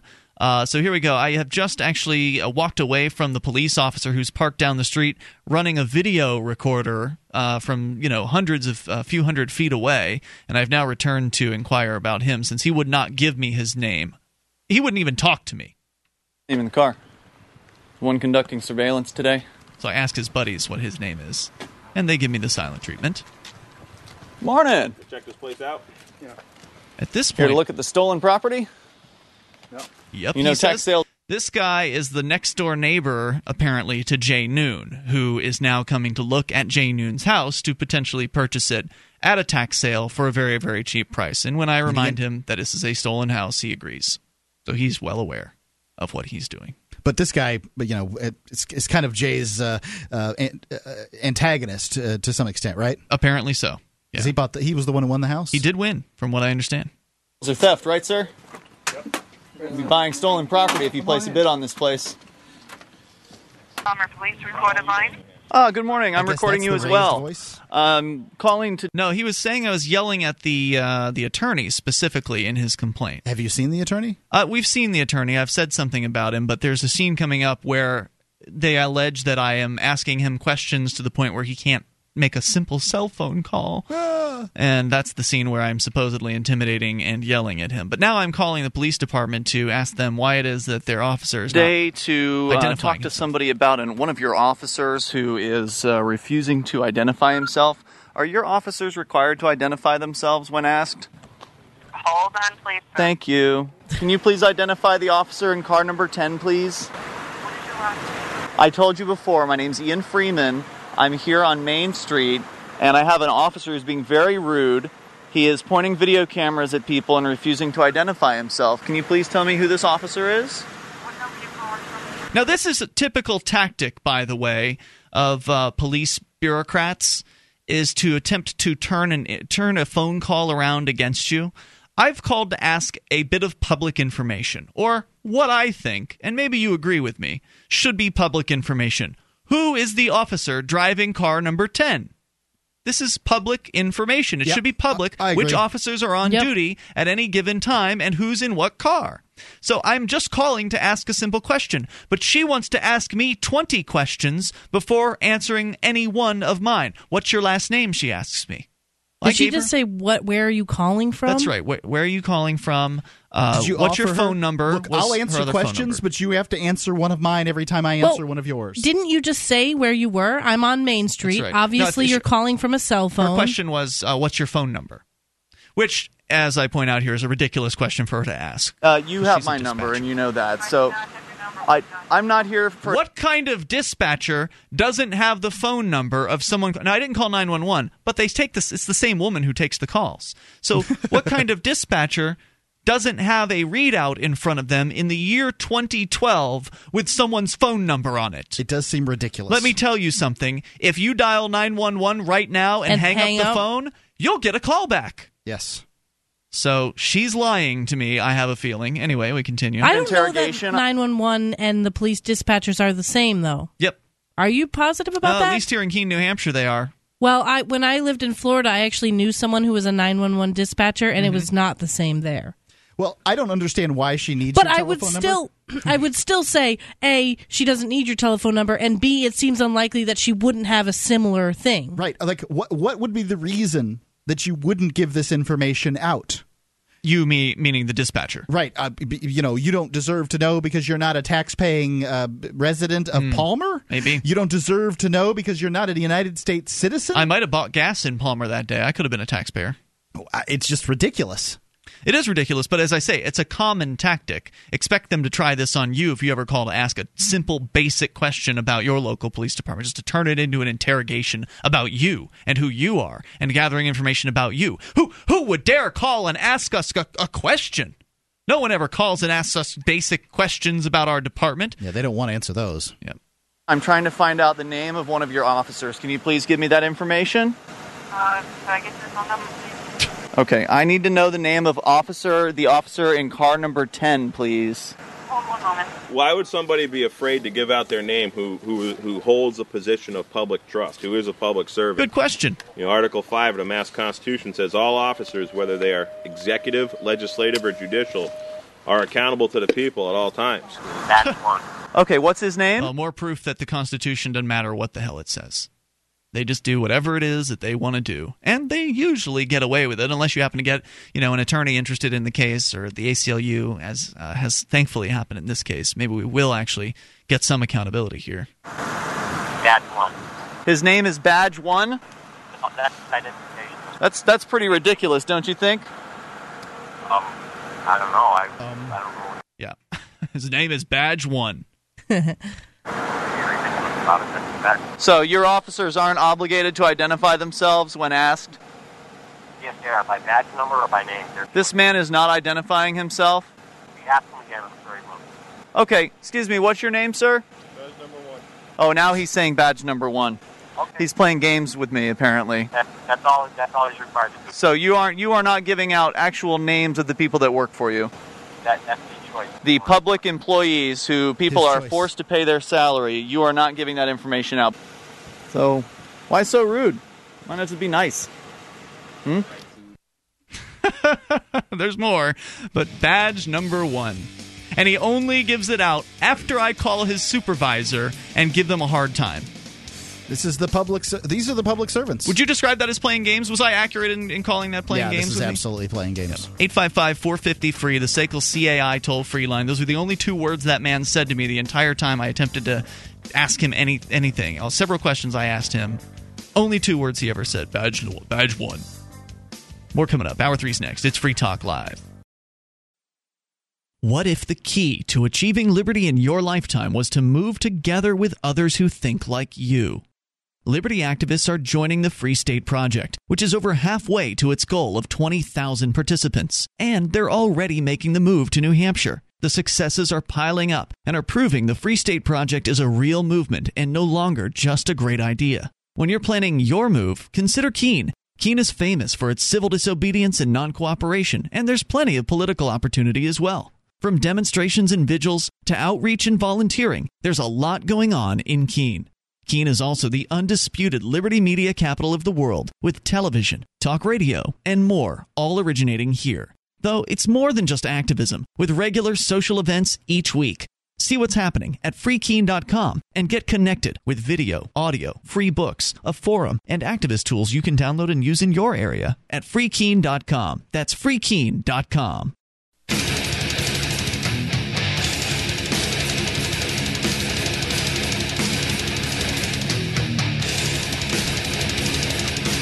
This is Free Talk Live. You can bring up anything that you want toll free at 855 450 free. It's the SACL CAI toll free line. Join us online, freetalklive.com. All the features are free, so enjoy those.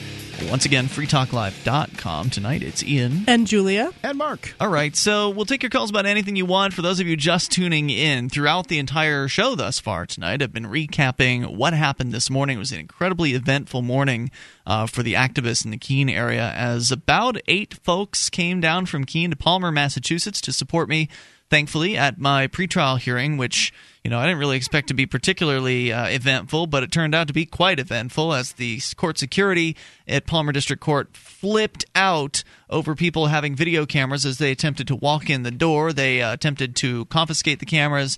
Uh, they assaulted uh, James Cleveland from ShireTV.org uh, in the process. Uh, by attempting to grab his camera from his hands, he did successfully wrest it away from their grasp and did manage to avoid being arrested. Thankfully, everyone managed to avoid it being arrested this morning, but it, we came darn close. I mean, people were really, you know, it was close. They totally could have arrested somebody, I'm sure, had they really wanted to, and they they were uh, being as intimidating and as loud and as mean, they being the government bureaucrats, as possible. Of course, the activists were calm and asking questions, and nobody likes, no one in the government likes a good root striking question from a liberty loving activist. So they felt very threatened this morning. The government guys did, and they lashed out as a result of that. I ended up having a ridiculous experience in court where they completely uh, offered they offered to drop both charges at one point if I would just pay fifty dollars to a local charity. That was after I'd refused an earlier plea deal that they offered me. I refused that one as well. They ended up dropping the misdemeanor disorderly conduct charge anyway. And then when they gave me the disorder the uh, discovery on the disorderly conduct charge, I discovered that the information was not even at all what I expected. I had received a police report initially on my day of arrest that actually had to do with my arrest, but the discovery that was included in the d- information that I was given today had nothing to do with the reason why I was arrested. Had nothing to do with my arrest. It had to do with what happened before my arrest, an hour before my arrest.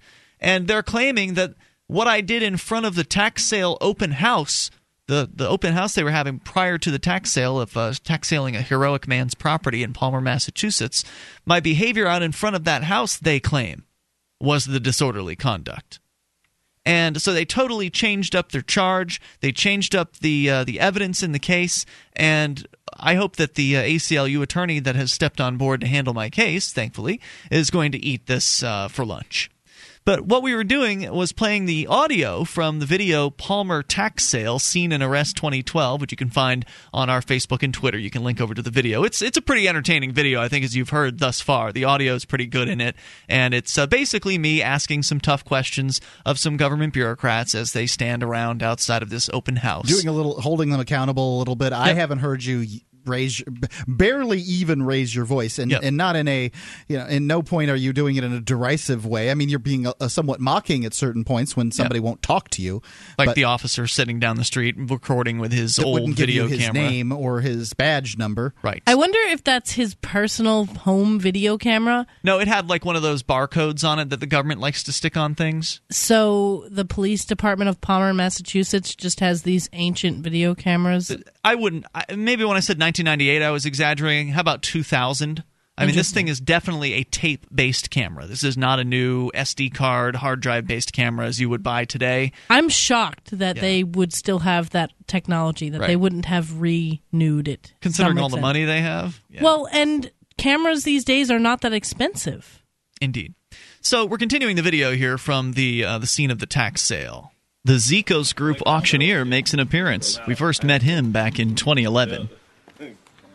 Sir, can you tell us who you're taping for? Because there might be people in the room that are. Now, this is a flashback. Uh, this part of the video is a flashback to 2011, where we encounter we're actually in the tax sale room. So the room that we were prevented from entering in this year, we were allowed into the year previous, and allowed into it with video cameras. So this is the video footage from inside the tax sale, where the auctioneer tells us that we're intimidating people. unwilling to videotape. Sometimes what happens, sir, is it has a chilling impact on the proceedings, so we want to make sure that uh, everyone's comfortable. Well, they shouldn't be comfortable because they're bidding on stolen property. You're intimidating, quite frankly. They'd like to know. So who are you with? Uh, Can I ask why why you would say that I'm intimidating? I've been nothing but kind to people. I'm here today because a man up the street, uh, he- he's been threatened with his property being stolen. And here's the order. It's not even been signed. He never had a contract made with anybody. He never breached a contract. How's it feel to auction off stolen property? Now, this is the same auctioneer. Uh, so we're kind of following. Okay, here he is again. We gave you a clip of what he was doing to us back in 2011. And by the way, that conversation with the auctioneer was prior to the beginning of the auction. So it was not like we'd interrupted his auction to This guy wandering around a house at this point. Yeah, well, right, and now we're back to the present day where he's uh, leaving the house from the, the the open house that they're having prior to the tax sale. So I'm asking him questions as he walks to his car. Does it make you proud? You get a good cut?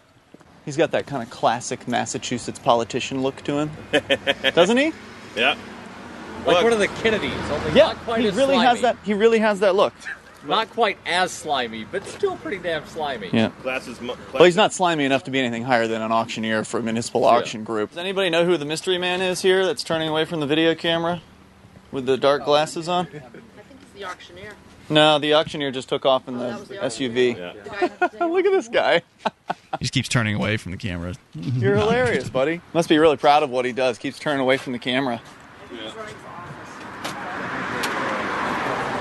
So this is the guy with the dark glasses who's just uh, been quietly hanging around and helping people. I wouldn't want him to touch me either. helping people leave. There's an old lady going down. You know the this steps. house was stolen, right, ma'am? She didn't really want him. It looked like she didn't really want him to uh, to help her and, and touch her. But I see. He did anyway. Go down. Flood the, uh, Oops, got a good shot of him. So I a I good finally got a good shot of him and uh, did a slow mo so everybody gets to see his face. So watch what I full video. what I did is I had a land patent signed. Morning, folks. You know this house is stolen, right? You'd be Now, bidding is on stolen yelling? property today if you place a bid on this house. I would say that's the first time that you've raised your voice, but you're not yelling at them. You're raising your voice so that you can be heard, Right, and it's very attention. obvious. Yeah. Yeah, I mean, this is it's pushing it. Was that intimidating?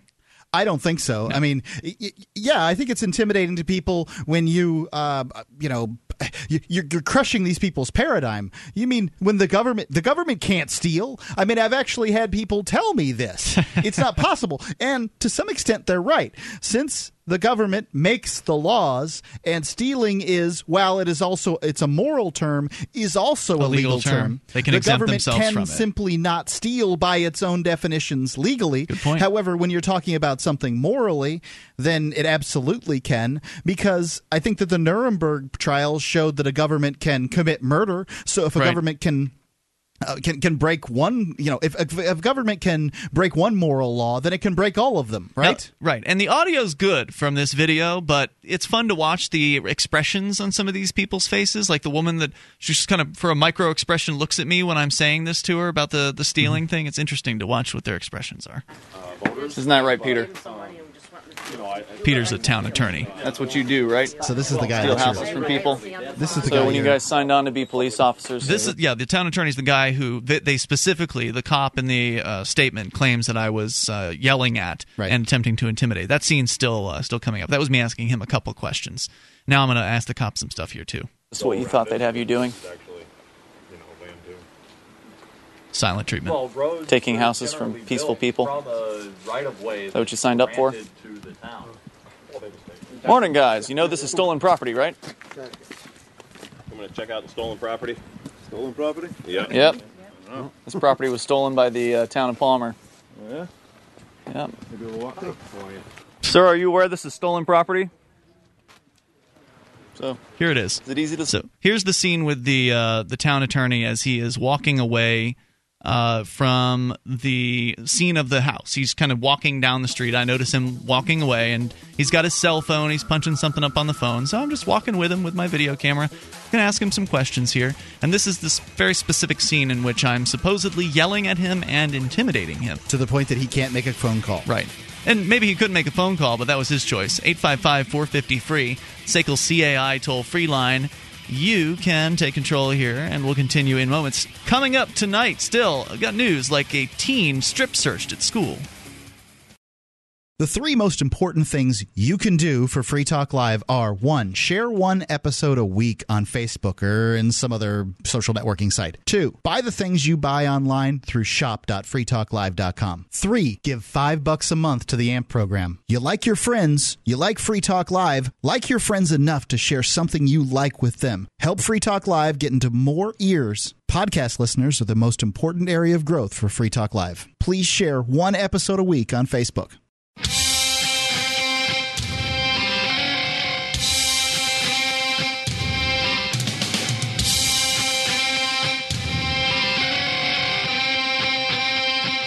Talk Live, toll free number is 855 450 free. The SACL CAI toll free line. Join us online at freetalklive.com. Enjoy our features on the site. We give them away.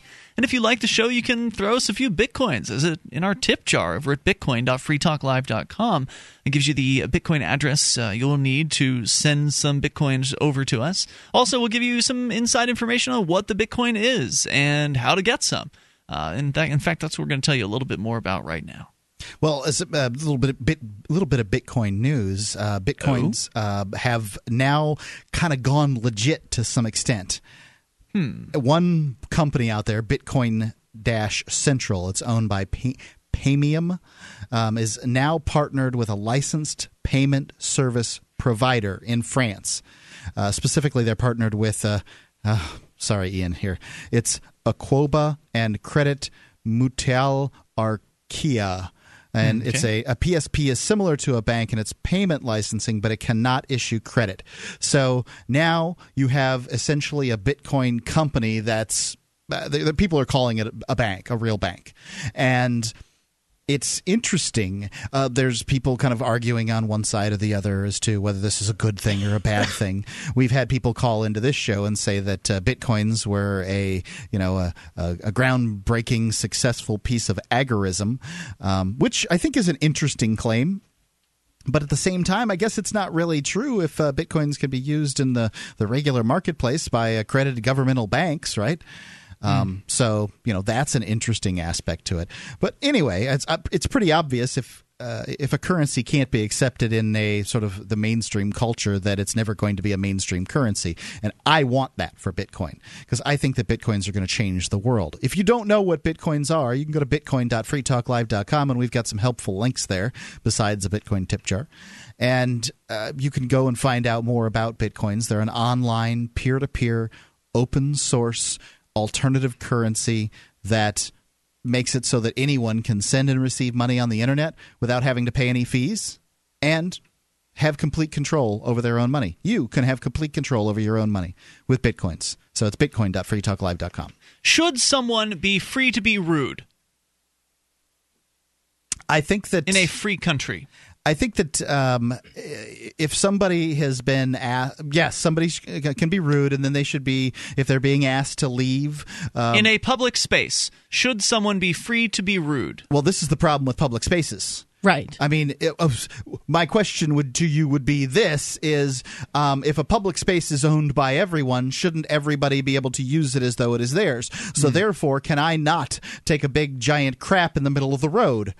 I mean, this is the problem with public spaces is is that uh, you know what exactly are they designed for? Is a public space designed so that individuals from the public have freedom of speech? I think that some people would believe that. Are public spaces designed so that individuals from the public have the, the ability to walk from one place to another without being accosted by miscreants? I think that people would agree with that. Now, the problem is is when these two things meet each other. What do we do in that circumstance? What does a free society do? Does a free society stifle the right to speech on public property of an individual, or does a free society, um, you know, pander to the lowest common denominator and allow anyone to do anything on a street corner that you know might be considered offensive? In this case, we're not talking about taking a dump or uh, anything like that. We're talking Dropping about one's trousers. asking some questions. Asking some questions. Me asking some questions of some government bureaucrats in the public s- uh, on a public street. Well, and that even takes it a little bit further. In this case, these government bureaucrats are doing the government's job on government property, Mm-hmm. um, and you are, you know, the. I mean, you're their tax-paying superior. Why in the world should you not be able to speak to them?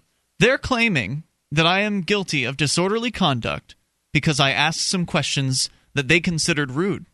The dis, uh, the definition of disorderly conduct, just to refresh you in case you're just tuning in, the charge that I'm being hit with here in uh, Palmer, Massachusetts, which by the way they've completely changed. It was because I was in town hall recording video and allegedly disrupting some meeting. Now it's because I was out on the street supposedly yelling at bureaucrats and intimidating them which of course we've been playing the audio from it and you guys have yet to really identify any portion in this audio where i'm yelling I or am not ashamed of your behavior at all. uh, so but what i am doing is i'm asking some pretty tough questions about what they're doing with this tax sale that they're trying to do where they're going to take a man's property from him and sell it to somebody else. So i'm asking questions. As a member of the media as a concerned individual i want to know these things. But it's considered rude by those government bureaucrats. Apparently it's illegal to be rude to a government bureaucrat. And what government bureaucrat isn't going to think you're being rude if you ask them a challenging question? Well, on top of that, so far in the video, nobody has actually called you out and said, "Hey, you're being rude. Do you Leave mind?" me alone. Right. Nobody has said anything. They're just ignoring you, which, in my opinion, is rude. right. yeah, maybe we should charge them with disorderly conduct for being rude and not answering the public's questions. Right. Uh, but let me continue here with the audio. This is the scene that's specifically defined in Officer Ford's testimony here, which I received today in court, in Palmer District Court. Just to recap you on what he said quote, He was following me. He was following the town's legal representation with a video camera and yelling at him about stealing property and trying to intimidate the attorney. As the attorney would walk away, he would be followed by Mr. Freeman and harassed to the point that he could not make a simple telephone call. So here is that particular scene where I noticed the attorney was walking away from the scene of the house with a phone in his hand, and, you know, I still want, I've got questions. So I follow him with my video camera and ask them. So, is it easy to sleep at night? Doing what you do? Taking things from people you didn't earn? Would really get to me making a living off of some other person's uh, labor and their efforts. Make money off of their backs. That'd get to me. I do business on a voluntary basis. People that do business with me, they consent to it. They don't do that with you, do they, Peter? This is the yelling. Yeah. Intimidating. No. Yep. Don't imagine they do. Yeah. How about you, Mr. Mystery? That was it. Now I'm asking his uh, partner, the uh, man with the That's dark it. sunglasses on. What's your role here? You cop? Palmer police detective, maybe? How about you, Mr. Mister? Are you proud of this? When you were growing up, did you uh, envision that you'd take people's property for a living? I know I did. That was one of my goals. That's least this actually guy answers. This is actually a buyer, a prospective buyer who is walking up to the house. He makes that observation completely unprovoked. I mean, I wasn't even paying attention to him at that point. I didn't. Now, what did he even- say exactly? He says, "I know I did. That's what I, you know, something about That when he was one of my up. goals or Yeah, something. growing up to steal property from people. This is uh, someone walking up to It see just the seems house. like a, sort of an offhand statement. I mean, Yeah. like he's the smart ass. Yeah. Yeah. No jury trial, nothing. That's not. That's illegal. This is another neighbor. They- that's basically unconstitutional as well.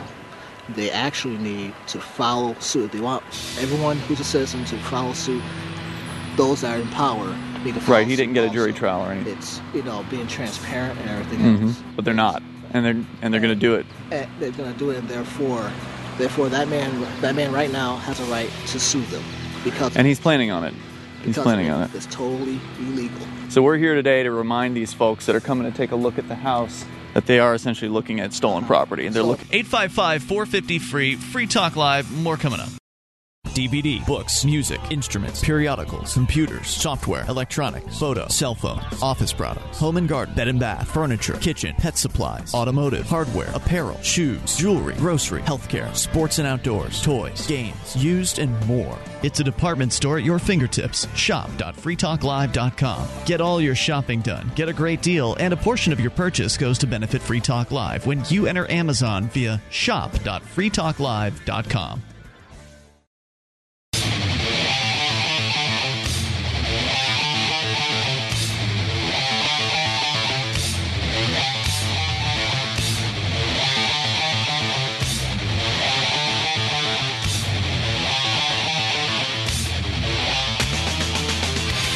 Talk Live is available to you toll free to take control of. You can bring up whatever you want. 855 450 free. That's 1 855 450 3733. You can join us online at freetalklive.com. All the features are free, so enjoy them on us. freetalklive.com. With you tonight, it's Ian. And Julia. And Mark. Don't forget, you can get more of Julia over on uh, her show, pukeandthegang.com. Although technically not your show, No, it's, it's Puke not my show. show. But you are part of the gang. The gang. And you appear on a regular basis on Yes. that program, pukeandthegang.com. Uh, If you went to bitcoin.freetalklive.com, uh, as I suggested previously in the last segment, you saw a banner for bitinstant.com. Bitinstant.com is, uh, besides sponsoring that page, thankfully, they um, also, well, they are the fastest, safest, and easiest way to go about purchasing bitcoins. You can go to bitinstant.com and you can find more than a million locations around the world in more than 30 countries at, at which you can deposit bitcoins in person, or you can do it on the web through like Dwolla and maybe a couple of other ways. It's um, there's so many different ways to use BitInstant that I haven't used them all. Bitinstant.com. Go check them out. They're the fastest, safest, easiest way to get bitcoins. Bitinstant.com. Fine suggestion 855 450 free. We're deep into the video from Palmer, Massachusetts. This is the video that uh, transpired prior to my arrest for allegedly disorderly conduct.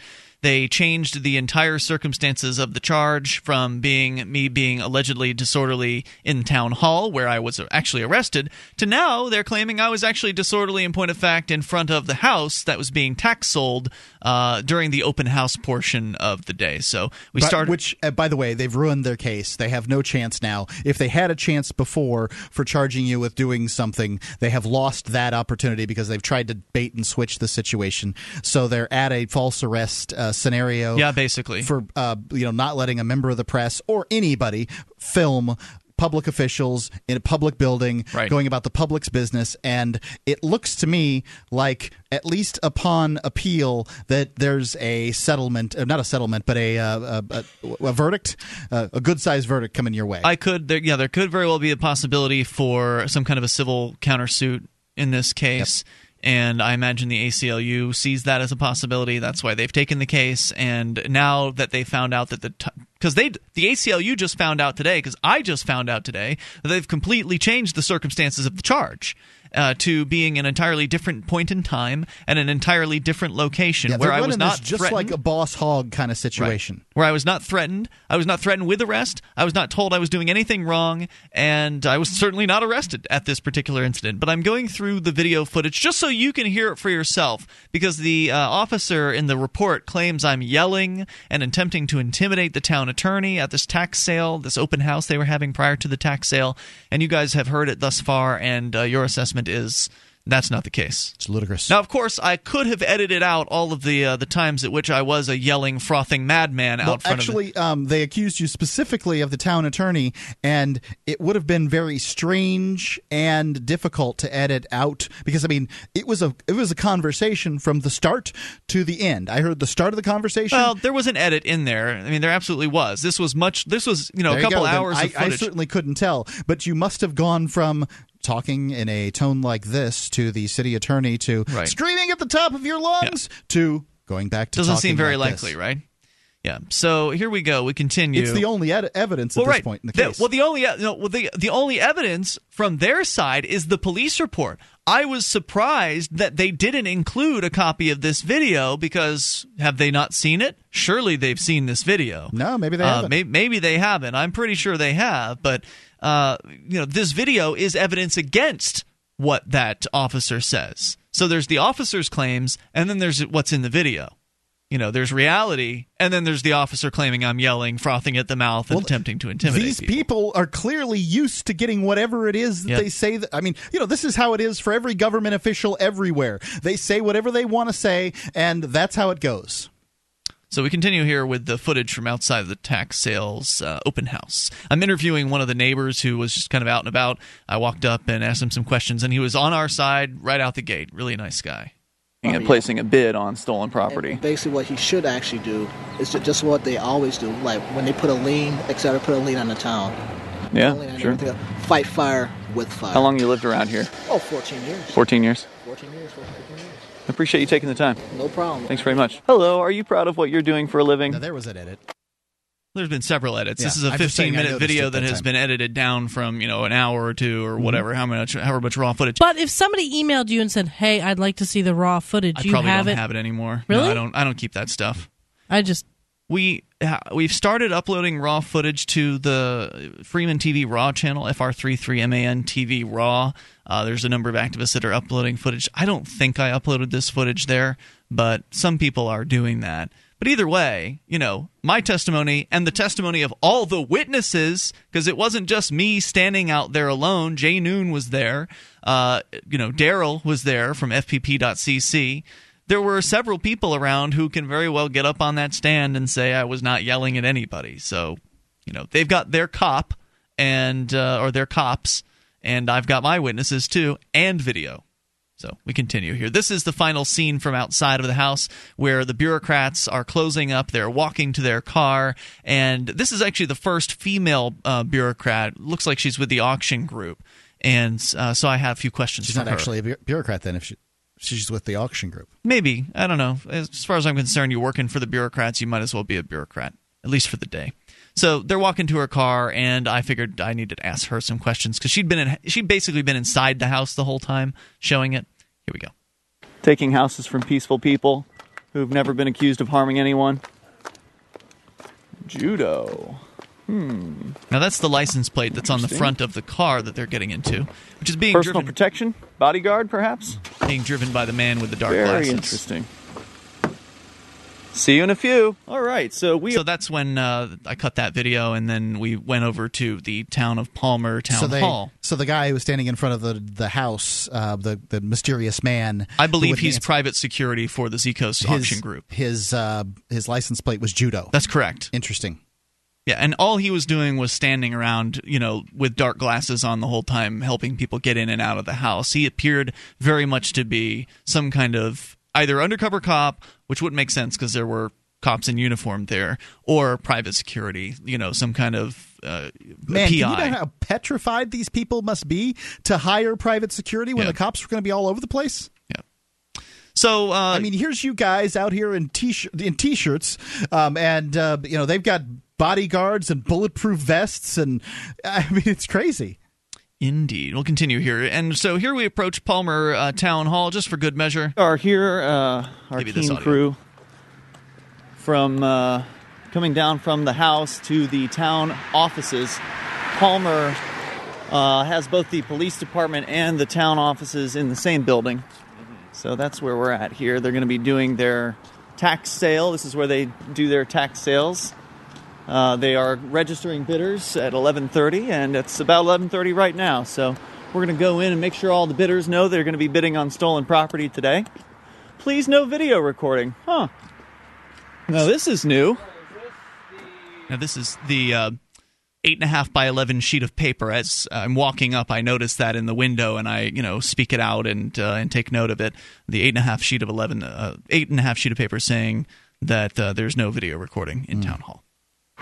Another free. Speech area. Yep. No, that's right. It says posted. There's no a video. larger free speech zone. They had a free speech zone set up out in front of Jay Noon's house during the open house, and then at the Palmer Town Hall, they have a larger free speech zone, which is built with uh, cones, traffic cones, uh, pylons, uh, and that's sort of like Bob's barricades or whatever. And uh, even like a light, they just put what they just threw whatever they could from the closet, like a spotlight kind of thing, just sitting out there, just to make a, a barrier or a barricade of some sort. So we'll continue here. Nobody's and- standing in it. yeah. 855 450 free. I guess some of the protesters actually did go out and stand in it later after I got arrested, but, you know, they're new to this. They don't know We've how to stand have up for some themselves. spots for the people who want to speak freely to speak.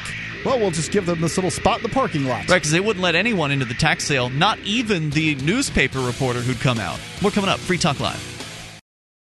Do you have a website or product that you make available to people nationally or even internationally? Free Talk Live is heard on more than 100 radio stations and two XM channels. FTL has also been voted five times the best political podcast of the year and four times been named to Talkers Magazine's Heavy 100 list, the 100 most important radio programs in the country. We can do ad packages for you from as little as $500 a month on up to $3,000. I'll work with you to customize a package that will work within your budget. Contact me, Mark, at mark at.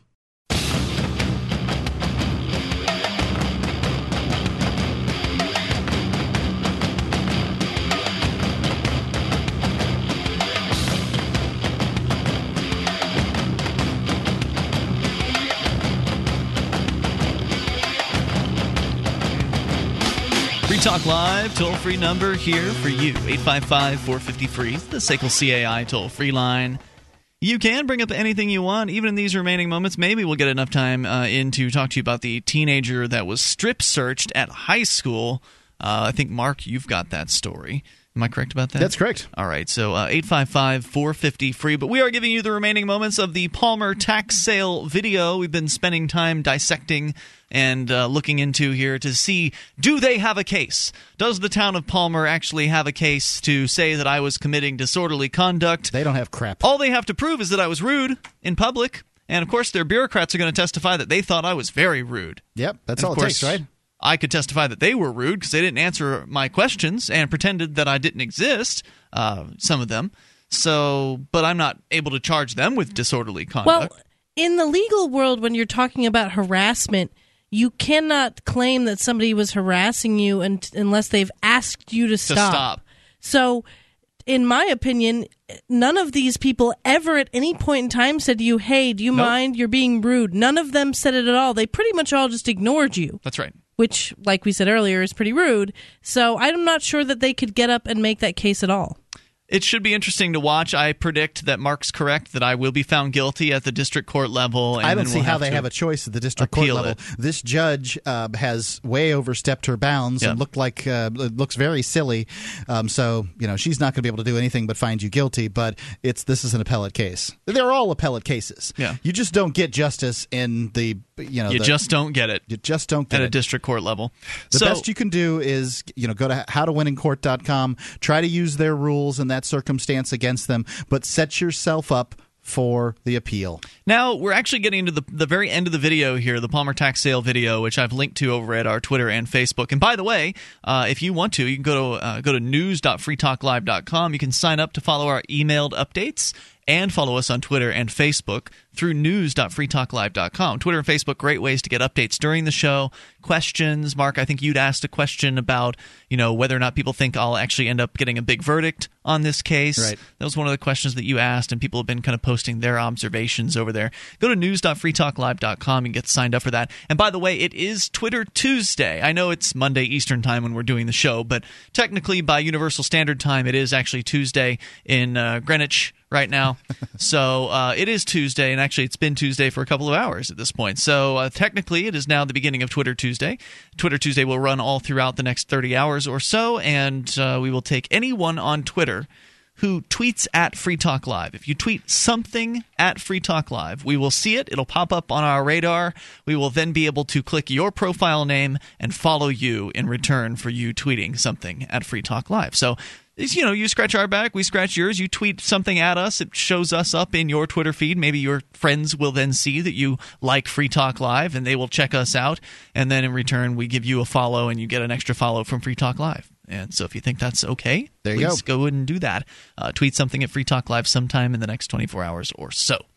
Uh, so back to the video here as we approach Palmer Town Hall. I have noticed uh, we've we've left the the tax sale preview where they're letting people look at the house that they're going to tax sale. We've now gone to the town hall where they're expecting to have the actual tax sale. It is 11:30 in the morning, and uh, they had begun re- registering participants at 11:30. So the tax sale wasn't supposed to start until noon.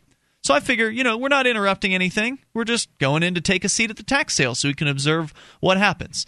Well, unfortunately, I never make it into the tax sale. And nor does anyone else, by the way. After I get arrested and the video cuts off, you don't get to find out what happens to everybody else. There's probably another five or six different people there who were, you know, uh, friends of Jay Noon who'd come Mhm. out to support him. Not a one of them was let into the, the supposedly very public open tax sale. And including the uh, reporter from the local newspaper. Exactly. No one who was not a registered bidder with a $5,000 check was let into this particular tax sale, even though at the tax sale we attended the year prior, we were all allowed in. It was no problem. Or Pete and I were allowed No, in. I think that the reason that you were allowed in last year was probably the reason that you weren't allowed in this year. So here goes the video from outside of Palmer Town Hall. You're recording at town hall. Oh boy. I wonder how they would justify that with the Glik decision. Justify. Public officials, while on duty, have no expectation of privacy. Right. And we're responding to seeing a printed sign posted in the window at the front door of Town Hall claiming no video recording, please. Here we go. So this is scene basically we're just walking inside Town Hall. Thank you. And in this version of the the video, I cut directly to the arrest. In the version of there's two versions of this video. There's mm-hmm. one where it's just the arrest from me walking in the building all the way through the end where they turn off the camera, and that includes like a minute of me walking into town hall and then walking up to the police officer. In this video, I cut from walking in the front door basically straight to where the arrest happens. Hi, sir. Are you here for the Where's the auction? He at? works for this link. He works for the town. Hey, where's the auction? Signature on it. Excuse The me. auction's going to be right here. Right in here? Yes. Okay, great. But you cannot video. Actually, I can. Not in here, you can't, sir. Um, I did last time, and I will do it again this time. How does it feel to work for an organization that has This is a, a flashback. Uh, so I've also interrupted this clip with a flashback to where I first encountered Officer Tensar in 2011, where he was standing in the hallway, keeping an eye on things, I guess, Mhm. and uh, Pete and I are hovering around him, asking him questions with video cameras. In this case, he doesn't talk to me at all. Whereas in tw- the 2012 video, he's quite interactive uh, yes, with me. interactive telling you can't video record. Monopoly on violence. Does it make you feel like a gangster? He smiles at that.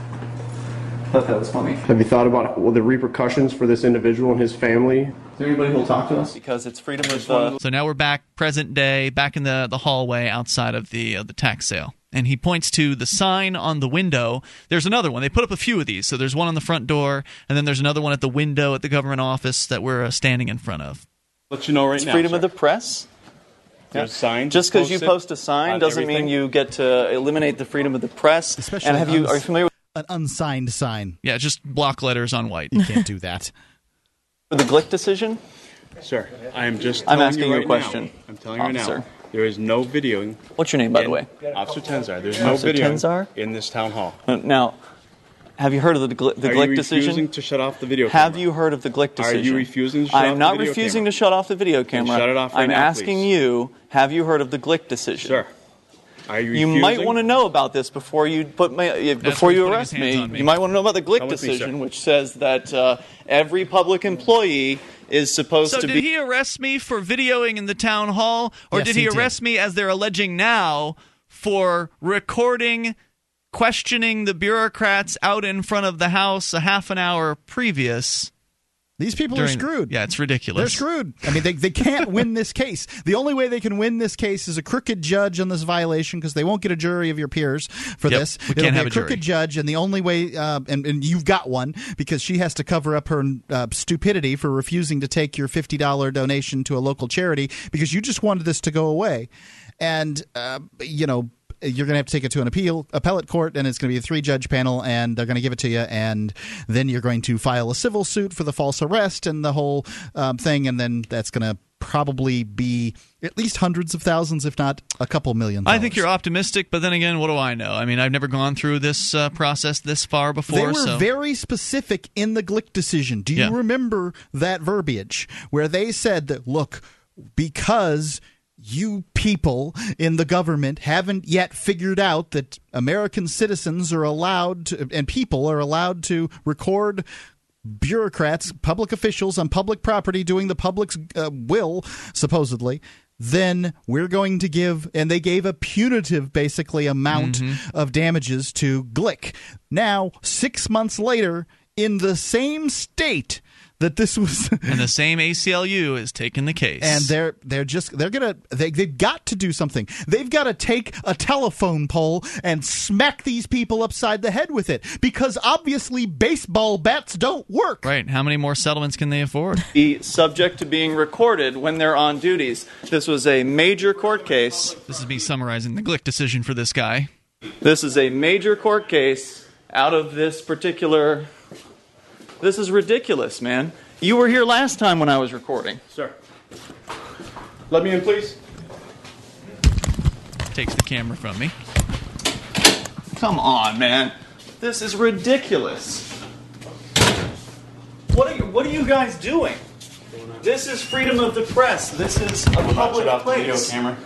This man is, is assaulting me because I have a video device? What is going on here? Make an arrest. Ah. what do you say making an arrest there That was the chief. Make an arrest already? Tensar says, Yep. That's after he'd walked away from me, walked behind, you know, walked into another room with my video camera as it was still rolling. Make an arrest already? Hmm. Sounds like they were planning on making arrests in this particular day. Well, anyway, visit freekeene.com for the latest on this case. The video from this morning of the police uh, getting into it with the activists will be posted at some point. We'll see you tomorrow.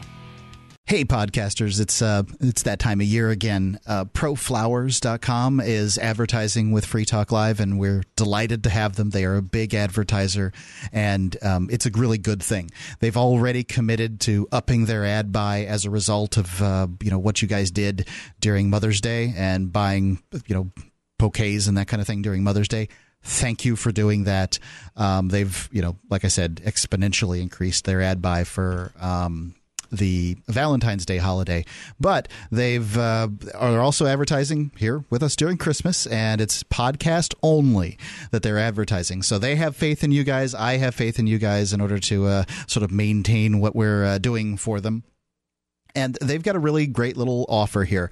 For 19.99, so 20 bucks, you can get Santa's Workshop Mini Cypress Tree is what it's called, and it comes with its uh, you know with decorations, free lights and ornaments. It's a it's a little Christmas tree that uh, you know it takes care of that. Uh, it can take care of your entire holiday decorating at the house. Just all you have to do is have this little tree.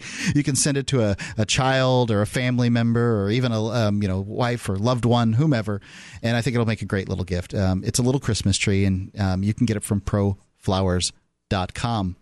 You can um upgrade to the angel and snowflake ornaments with white lights for just ten dollars more. The tree comes, um, you know, the the standard one comes with uh, festive red with a festive red tin with colorful lights and twelve wooden ornaments. You can go to fro- proflowers.com and um, take a look at those great looking trees. And this is a one week only special, by the way. There will be um, other specials coming up. For this deal, go to proflowers.com, click on the mic in the top, and type in FTL. It's always FTL for Free Talk Live. Um, in all of our advertisers, uh, this live mini Christmas tree is perfect for someone who doesn't have a room for a big tree, whether it's a dorm room or a small apartment or whatever. You can get your mini Christmas tree ready to decorate for just $20. You can call 800 PRO Flowers and mention FTL or go to proflowers.com. Click the microphone in the top right corner, type in FTL. It's proflowers.com, the microphone, FTL. And the offer expires on midnight Friday. Yes, I did ask what time, which time zone, and they said Pacific. So offer ends Pacific time, midnight on Friday.